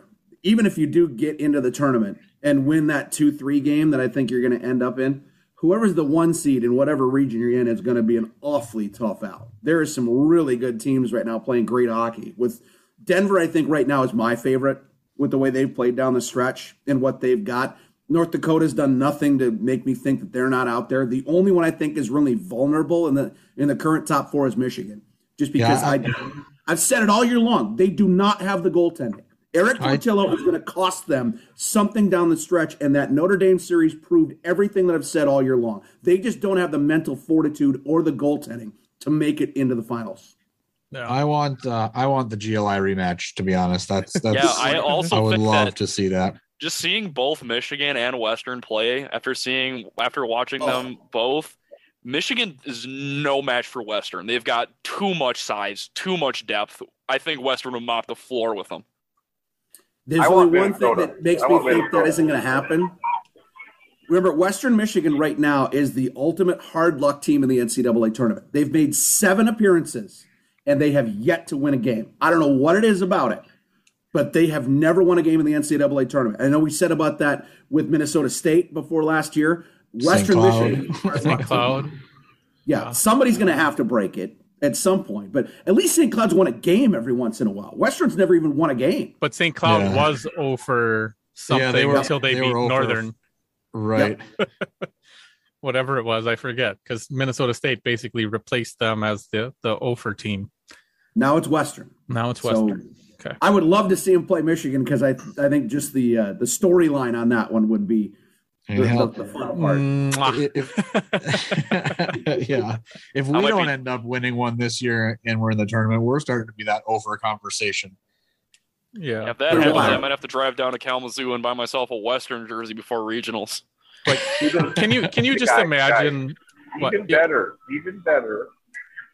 We beat Mankato in the championship game knocked Mankato to number two in the pairwise. Michigan's number one, and they American International. no, I want to beat them. I'll be. The, we can be the the the nine and play the eight in Allentown, and then then have like uh, 500 fans to their 12 in Allentown. I'd like that very much. I'll tell you this right now. Here's your bold prediction. There's no way Michigan makes the Big Ten championship game. They can't beat Notre Dame because of the way that they play them. I don't think so. And also, I don't know what got into Penn State this weekend, but I think they're more of a threat than they lead on as well. I don't think it was as much as Penn State as it was. I didn't trust Ohio State. Too many freshmen, not the not the right coaching now to be able to get through that kind of a series. If you're depending on Lohrei and Merkulov and Dobish to get you through, who've never been around to do this before, I think that was a risky strategy, and I think it bit Steve Rohlik right where he didn't want it to. that could be, but I also thought that I watched that mostly because with uh with Penn State boxing Ohio State out of the like national conversation, that was big news for us. I liked that. Yep. But yeah, that's the reason we're ninety nine point nine percent is because we we cannot yeah. fall behind Ohio State. I don't think now. Yeah, I was watching and, that I mean, game, but the interesting storyline there was that there were two things. No matter what happened in that game, you were going to see history with the winner because the first one is that, um, the Ohio or Ohio State is not, or I guess they are the Ohio State, but um, they have not gotten out of the first round of the Big Ten tournament ever but by the same in the same line, the away team has never won a series in the Big Ten tournament. So yeah. Boxing Ohio out of the national conversation was not the worst thing Penn State could have done for me, especially with what it did for us. The only thing Michigan has going for them is that in the previous seven Big Ten tournament champions list, four of the seven have been won by the number two seed. Two of them by the number one, and the only one outside of the top two it's ever won it was Penn State, who was a four. but you know, if that's the reason they tanked in the last week, that's going way too deep into the numbers. yeah, just a bit. No, I uh and uh we've talked about this before on the podcast. I randomly went to a Michigan Minnesota game at Mariucci to hang out with some friends and then half of them ended up having covid so I didn't even get to see most of them. But uh it was such a weird game because Michigan won and it didn't like and then the shots were lopsided in favor of Minnesota and I'm like it doesn't it didn't the game didn't feel anything like the score and it didn't feel anything like the shots. It was like the weirdest thing ever that it didn't feel like the stats made any sense to what I watched. Because I mean, all Michigan did was like I'm watching for 10 15 minutes and I'm like where are these star players and then all of a sudden boom boom boom they got like two goals on some like sweet crazy plays from and it was all their like star players that had been at world juniors and went ended up going to the olympics. And then and then they disappeared for 10 more minutes. And like nothing would happen and minnesota would control all the play but they couldn't get it past Portillo for whatever reason uh, that night. And it was just like the weirdest thing where minnesota was dominating play but those star players would just show up every once in a while and put it in the back of the net and like in something that you just couldn't even stop because you, you couldn't have predicted how they were even going to do it. It was just weird. Like they're all highlight reel building, right? That's exactly what yeah. I'm going to like that I was going to bring yeah, up. There's no grind. There's well there the University of Michigan as it sits right now is an NHL talent factory. There's there's no denying that, but they're bringing in those those smaller guys, those skill guys, and a lot of them um, just they're they don't know like how to play cohesively as a team very well. Like they're they're building those highlights for sure. Okay, what are we saying? Hard ice? Yeah, they don't. they they it's just it's just uh. That's for you, Dustin. Yeah, it's just a bunch of. For me, Michigan plays like a bunch of individuals more so than they do a team. And this year, they've got enough of those individuals to really make them look scary. But I think once it gets down the stretch, you're not going to see anything like I've been working a lot for Big Ten and for uh, for Bally this year, doing games with uh, with the guys that have been broadcasting up in the booth. So I've Ooh, I've been to Yost Ooh. more times than I ever ever wanted to in my life. I'm so sorry. I hate that building. It's. I mean, believe me, if uh, if they tell me, all right, you've got you've got pancreatic cancer, you have two years to live, but we're tearing down Yost in three years. I will do everything I can to stay alive for that last year so I can piss on the rubble of that place when they finally burn it down. In the, in the capital city of evil, that is the Capitol building.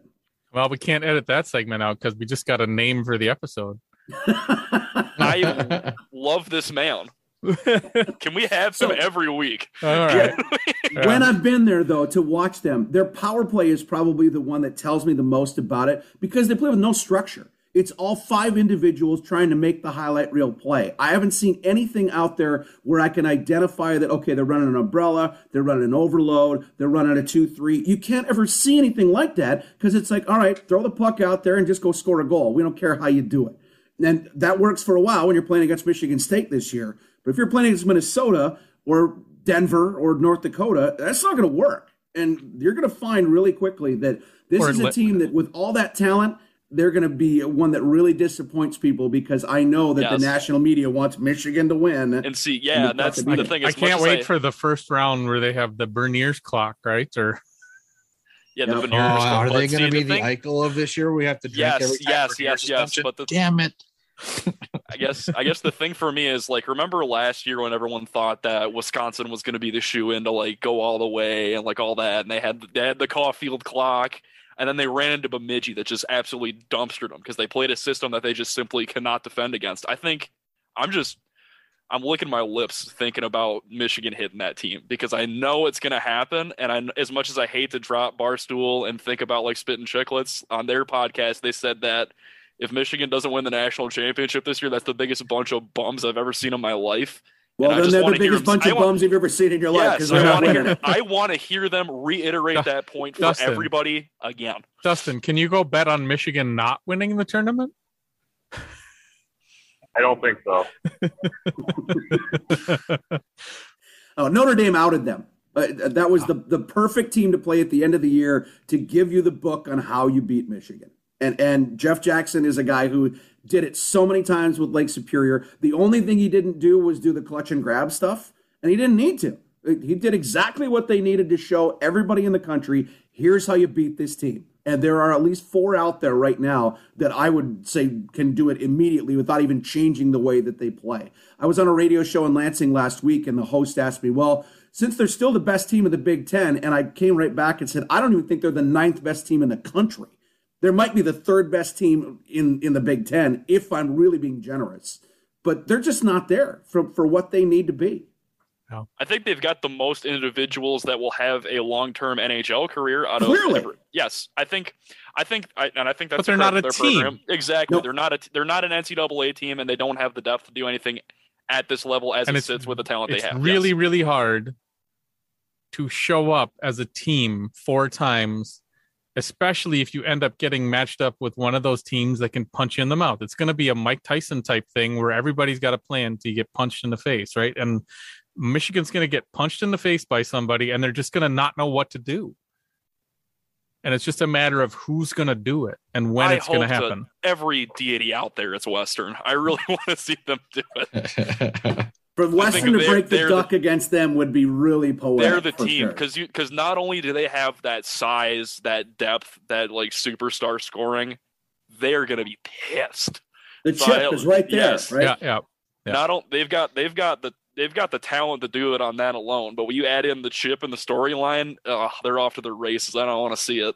Yeah, because I, I think my favorite part now of scrolling through the pairwise predictor the customizer is finding that one line in the middle that doesn't have a result. That's pretty good. yeah, uh, the fact that was allowed to happen that way still is a bit mind-boggling to me.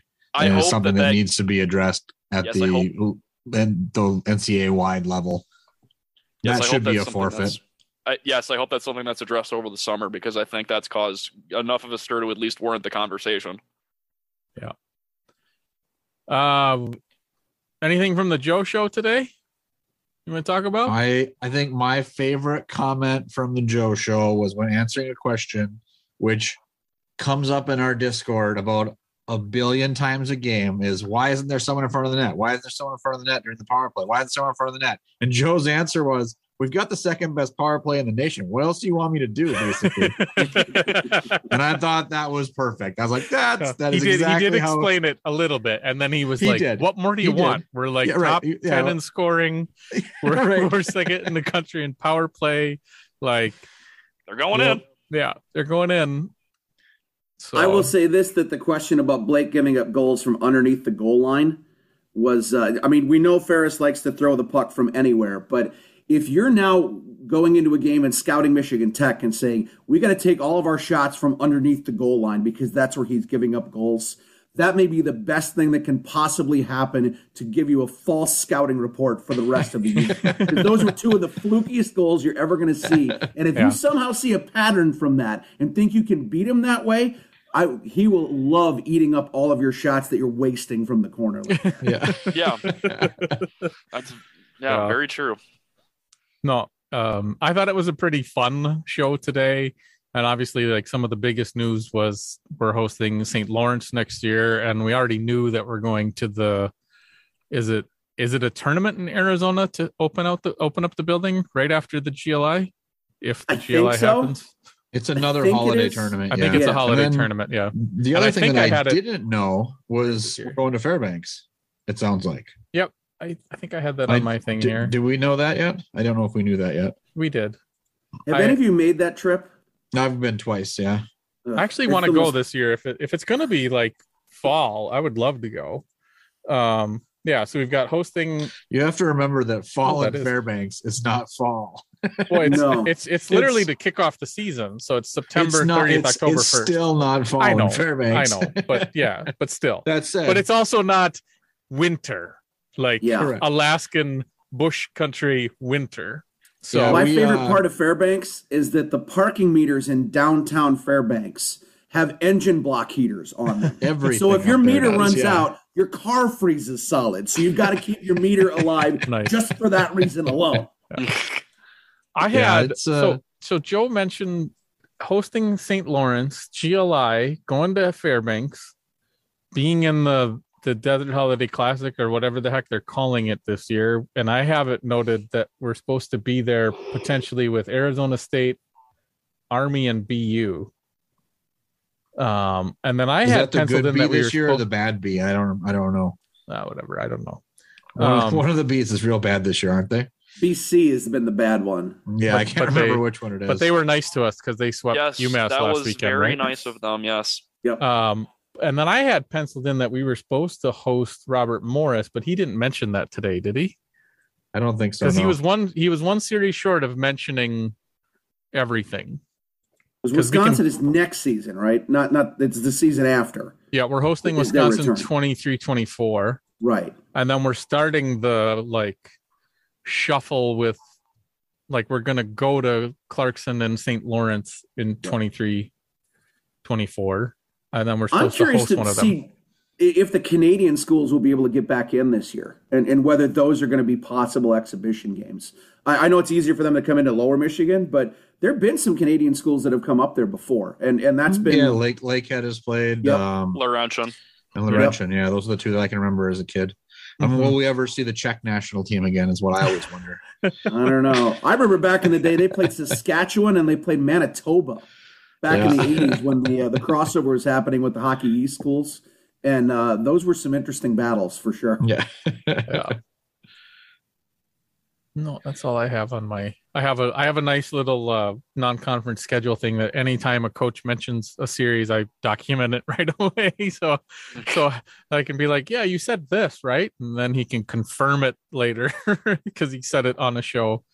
Um, yeah. So, and I always try and keep an eye on, especially more more so when we were in a conference with one or two Alaska schools. It was good to know which year we were supposed to go there to know when we'd have extra games and that's more where it all came from now that it's a little different but it sounds like we're supposed to host fairbanks in 24 25 um all so, right, yeah. boys. I gotta drop off. I got dinner at the All right. Have a good one, Dustin. Thanks for uh, Dustin. hopping in for a little bit and letting us know about the odds. Hi, Megan. Enjoy dinner. Oh, oh you're on the podcast right now. Yep. I apologize for the background noise. Not really. That's okay. Bye. Bye. See you, Dawson.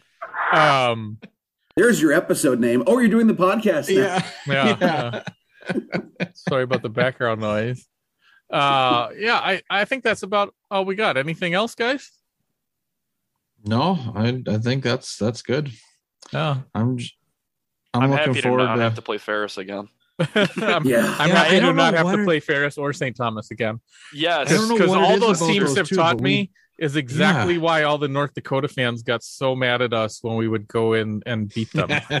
yeah. All it's... those years of being like the underdog all the time, you never really understood why people got so upset when they lost to Tech, and and now I get it completely. Uh, because like like when I went to the games in in Mendota Heights, it was like if they don't win by two, it doesn't feel like it was a good game. And at, well, actually, I do have one other thing I want to ask you about, Dave. All of our, uh, uh, uh, a lot of the chat in Discord is anytime that the score is even, is that we're playing down to our opponent. And it irritates the hell out of me because you can dominate the game and not score twice as much as the other team. You're not you're not playing down to your opponent just because the puck didn't go in. Like yeah, like what do like, you call like, tripling them up in shots? Like Saturday night through the first three periods, it did feel like we might have sort of at, at times we're playing down to our opponent but friday night didn't feel that way at all it was just more luck and uh, and in in many ways somehow michigan tech has felt like for most of the season they have won games in spite of their puck luck uh, what's Joe's line? You don't rise to the level of your competition; you sink to the level of your training. Mm-hmm that kind of stuff. I mean, it happens. You know, the, the, reason that those teams are playing that kind of game is that that's how they can stay in the hockey game. Yeah. You know, they're going to clam up because the schools like St. Thomas are not going to beat you six to five. They know that they're going to beat you two to one by getting a couple of breaks. Yep. So they're going to try to keep it as tight as they can. And oh, there are going to be some games that give up eight, and it happens that way. And sometimes, like the eight to one game at Northern, all the pucks go in and you look like you're going to be a world beater that way. But it didn't mean that the eight to one game was the best game that Tech played all year. I don't think by any stretch of the imagination. I think oh. one of the best games they played was uh, was probably a loss with, with the way that they played against Mankato because they just played great hockey and played against a great team that way. The eight to one game was not indicative of how good Michigan Tech was that night. I think it was how much Northern was struggling. But if you're a fan, hey, we won eight to one. That's the big part of the game. So. Yep it, it's uh, yeah, it's frustrating, and you know that's uh, that's the the casual uh, lay fan that picks up the paper next morning, looks at the score, and doesn't yeah. really pay any attention to anything yeah, else. And I think it. that's one of the the one of my favorite parts about us getting access to Instat is the expected goals, because I can go back and look at it and tell like I can be like, okay, we went to overtime against St. Thomas on Friday night. Expected goals says Tech should have won eight to three. Like, yep. But, but some of the fans are constantly talking about how we're playing down to opponent. How are we playing down to opponent when we should have scored eight goals by expected goals? like, you can't ask for more than 5.4 expected goals on shots on goal. Like, like you, like that's just bad luck. Can, can, I really dig into the bag and come up with my favorite Brendan Morrison quote? Sure. Sometimes the best team doesn't win. yeah. Yeah, that's yep. hockey. Yep. I think Matt has said that. Matt Matt's going, "Ooh, that's I've, I've hey. said that many times. It's Matt one of the things that many times. It's yeah. so that's also one of the reasons I'm a fan of hockey is because sometimes yeah. my team won when they weren't the best team that night. They yeah. found a way to get three goals to to Wisconsin's two, because they got a breakaway and they finished it and you know all those things. It's what's uh, simultaneously beautiful and frustrating about hockey is that you can you you have to tune into the game to know what happens. When we had uh brian schultz from bemidji on here he said like if you're watching like with football i already know alabama's working they're they're winning week five. I just don't know if it's going to be by you know seven or 24 or whatever. But you have but like in hockey like we saw last weekend number 59 can give number one an honest run for their money. Yeah. So Tim, when this happens again, here's your comeback. you just you give them a date and just let it sit from there. February 22nd, 1980. And ask me if you want to just play the game on paper anymore. Yeah. That was the miracle on ice. Yeah. And that is the perfect example of a team that should never be in a hockey game winning one in spite of what everything else said should happen. No, and it, but it, I mean, it happens all the time, and that's that is yeah. what's beautiful about hockey, and why, you know, Michigan Tech is good enough to win the national championship this year. Four games. It's four games. I mean, how many times have, have the number 15 seed won it the last couple years with Union and Providence? And when Duluth got in by the skin of their teeth on the last possible moment into the pairwise and they end up winning the whole thing. How many times has the number one team gone through and won it lately? Not very many. It's the team yeah. that gets hot at the last part of the year. You get a little goaltending and a little luck. You're bringing home a big piece of hardware, and yeah. that's that, that's what we love about it. If it was just played on paper, series is over, game's over, season's over. Why are we even going to play these games? Yeah, and it, and and Michigan Tech has already played stretches this season where if they play like they did against Lake State and Bemidji back to back weekends with a with a missed weekend thanks to Northern's issues with diseases, um, if they play like that, they they they'll win it. if they play like they did against Lake State, where they got back to back three nothing shutouts and played against Bemidji back to back five two wins, they're going to win the national championship if they play like that. There's no more compacted schedule. You're going to have time in between games, and there's no more of that kryptonite three on three.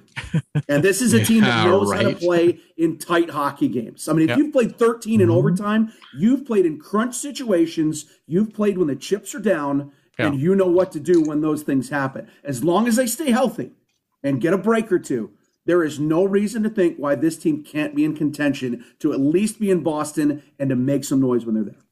Yeah, and and that's the reason that uh, Matt and Rob have put in for vacation for a couple weeks from now.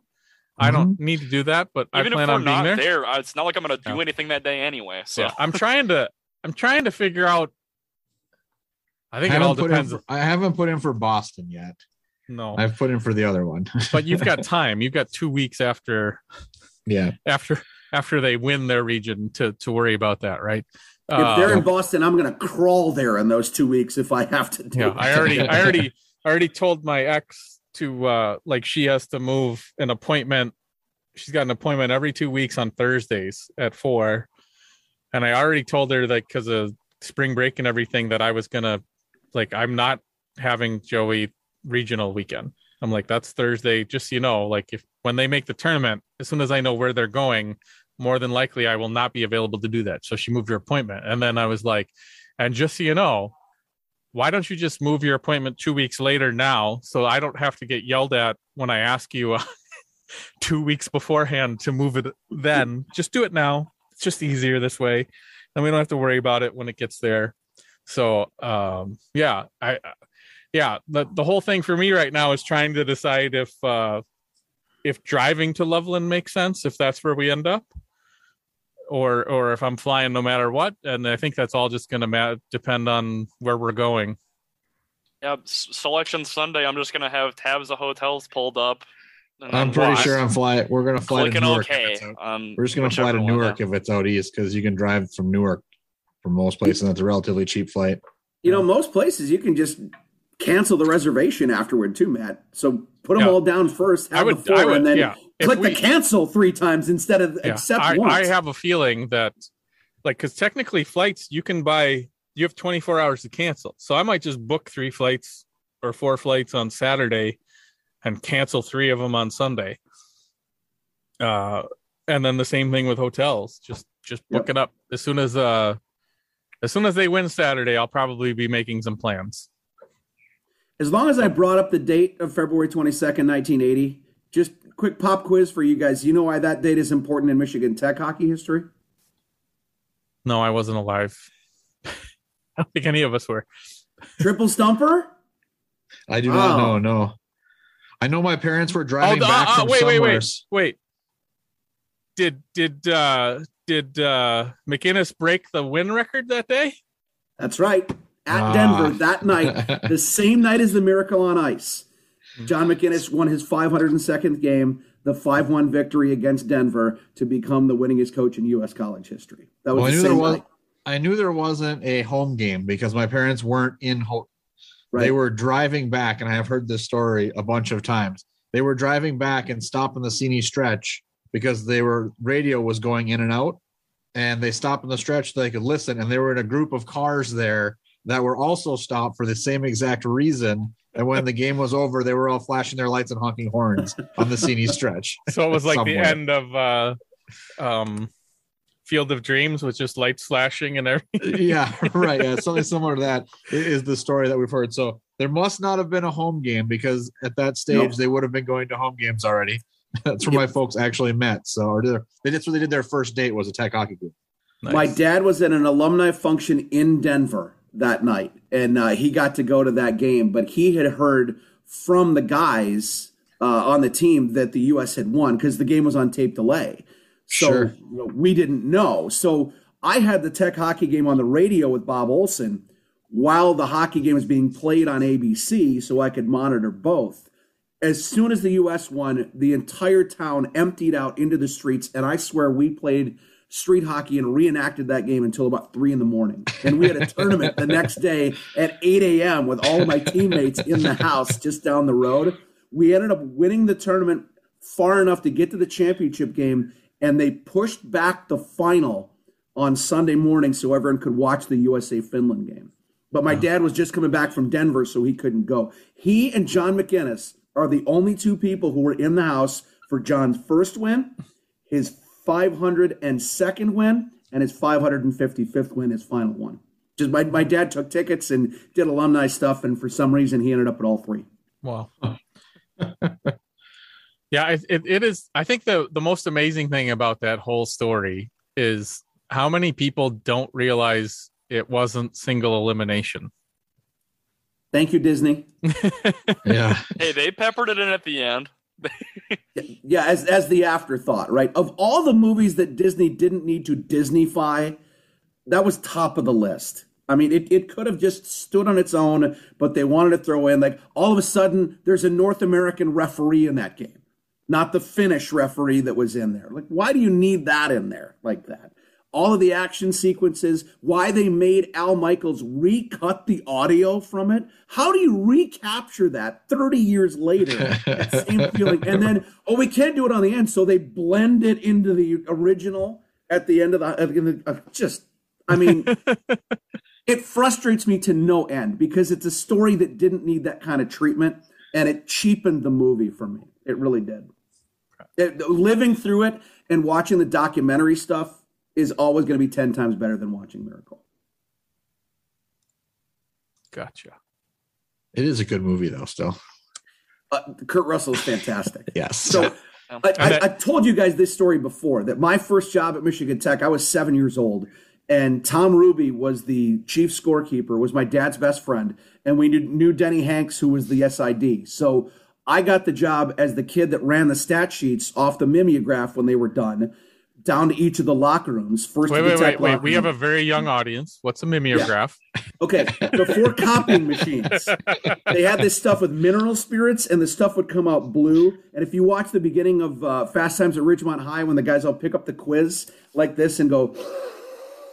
because you get the big sniff off of the mineral spirits that way. so they'd run those off. I'd go to the locker rooms. Uh, John always asked about my hockey career. Like, Coach, you're in the middle of a game yourself. Why are you asking me about my career as a peewee? it was one of the things that always endeared me to him. So then I'd go to the other locker room, and the guys were over there. Like Bob Johnson was at uh, Wisconsin. Uh, Jeff Sauer was at Colorado College. Gino Gasparini was at North Dakota. And all of them could not have been nicer except for one guy. One guy MF'd me in front of his entire team when I was eight years old. And I was totally destroyed after that. Like, like I yelled at me in the locker room, Dad. I couldn't believe. It. So then, I'm sure you can guess who it was. Right? It was Herb Brooks. so the year just before Herb had his accident that season, he showed up for a game at Joe Louis Arena, and uh, I went up and introduced myself in the stands and told him the story. And Herb gets the look like, kind of hard on you, huh? So then I realized I was an eight year old pawn for Herb Brooks in 1978 that he wanted his team to play better. And if I'm an 18 year old kitten sitting in my stall, but my coach will yell at an eight year old, I better get myself in gear from there. So, uh, Herb Brooks MF me in so that was a good way to get his team motivated without yelling at his team. Got it. Yeah. The, the year he won the, his last national championship, 78 79, Herb Brooks MF me in front of his entire in, in his entire team in the in the SDC. Oh, that's good stuff. Oh yeah. Well, I'm glad we hung around long enough for that. I'm I'm not looking forward to editing tomorrow, but uh, yeah, that was good. My butt hurts. I'm excited to get this over with, even though it was a great talk. well, thank you so much for joining us on short notice, Dave. I'm glad you were available. It's it's nice to have you. I don't know I know we wouldn't have talked for two hours if you weren't here. That's for sure. So I'm surprised my voice held out this long because I found out how hard it is to be a misfit on Saturday. It's 48 hours later, and I'm still trying to recover. yeah. Oh yeah, it was. It's it's it's taxing. yeah. Well, I'll leave you with this. I got uh, I got Northern Michigan three to one on an empty netter, and I got Michigan Tech four to two. Okay. Tech Northern final. All right. Oh god, that'd be that'd be a oh, good time. Oh, that's so juicy. Oh man. oh. oh. I'm not going to get kicked out of that game by any cops. That's for damn sure. well, the TV broadcast will be a hoot. So if no. you don't end up there, oh, I'll be there. great show for you. I got kicked out of the championship at Northern. I remember. Yeah. So I didn't get to be in the photo at the end. That's what Photoshop is for, Tim. Uh, that's true. The best part was was when it went all over like Twitter and Facebook that I wasn't in the photo, and my wife at the time was asking, "Why not, Tim?" don't worry about it. I didn't spend the night in the drunk tank, so don't worry about it. One minute remaining in the podcast. All right. Well, that should do it for this episode of the Chasing MacNaughton podcast. Please check out our Patreon and join by visiting patreon.com slash tech hockey guide. Patrons at the white level or above get access to our quarterly Zoom chats, question priority, and access to our instat heavy analytical arters, articles, uh, early access to that stuff. Patrons at the black level or above receive access to our extra podcast content, including extended versions of every podcast. We've got a couple more levels that get you uh, some more great stuff and really help support us so that we can uh, afford to bring you things like Instat and I don't know what else anymore, but we'll find more things if you guys keep throwing more money at us. I, I promise you. Uh, follow us on Twitter at Chasing Mac Pod or at Tech Hockey Guide. You can submit questions through Twitter, Facebook, or on our Patreon page. Uh, don't forget to, to, subscribe to the podcast on Apple, Google, Spotify, or wherever you get your podcasts. Uh, please take take a moment if you can't support us on Patreon to go give us a uh, rating, five stars, please, and uh, write us a review. If you write us a five star review, Dustin will read it live on the podcast. So let's hear what you guys have to say. Uh, once again, thanks to our sponsors, Fibke Dental of Rhinelander and Livonia Technical Services. As always, special thanks to Mitch Lake for recording our in- new introduction and our patron saint, Doc McResin, for his generous donation to get this thing running. We hope you enjoy. And finally, thanks to the thank you notes for all the bumpers in this week's episode, even if you guys stopped making new music like a decade ago. Uh, if you like what you hear, check them out at the thank you thethankyounotes.bandcamp.com.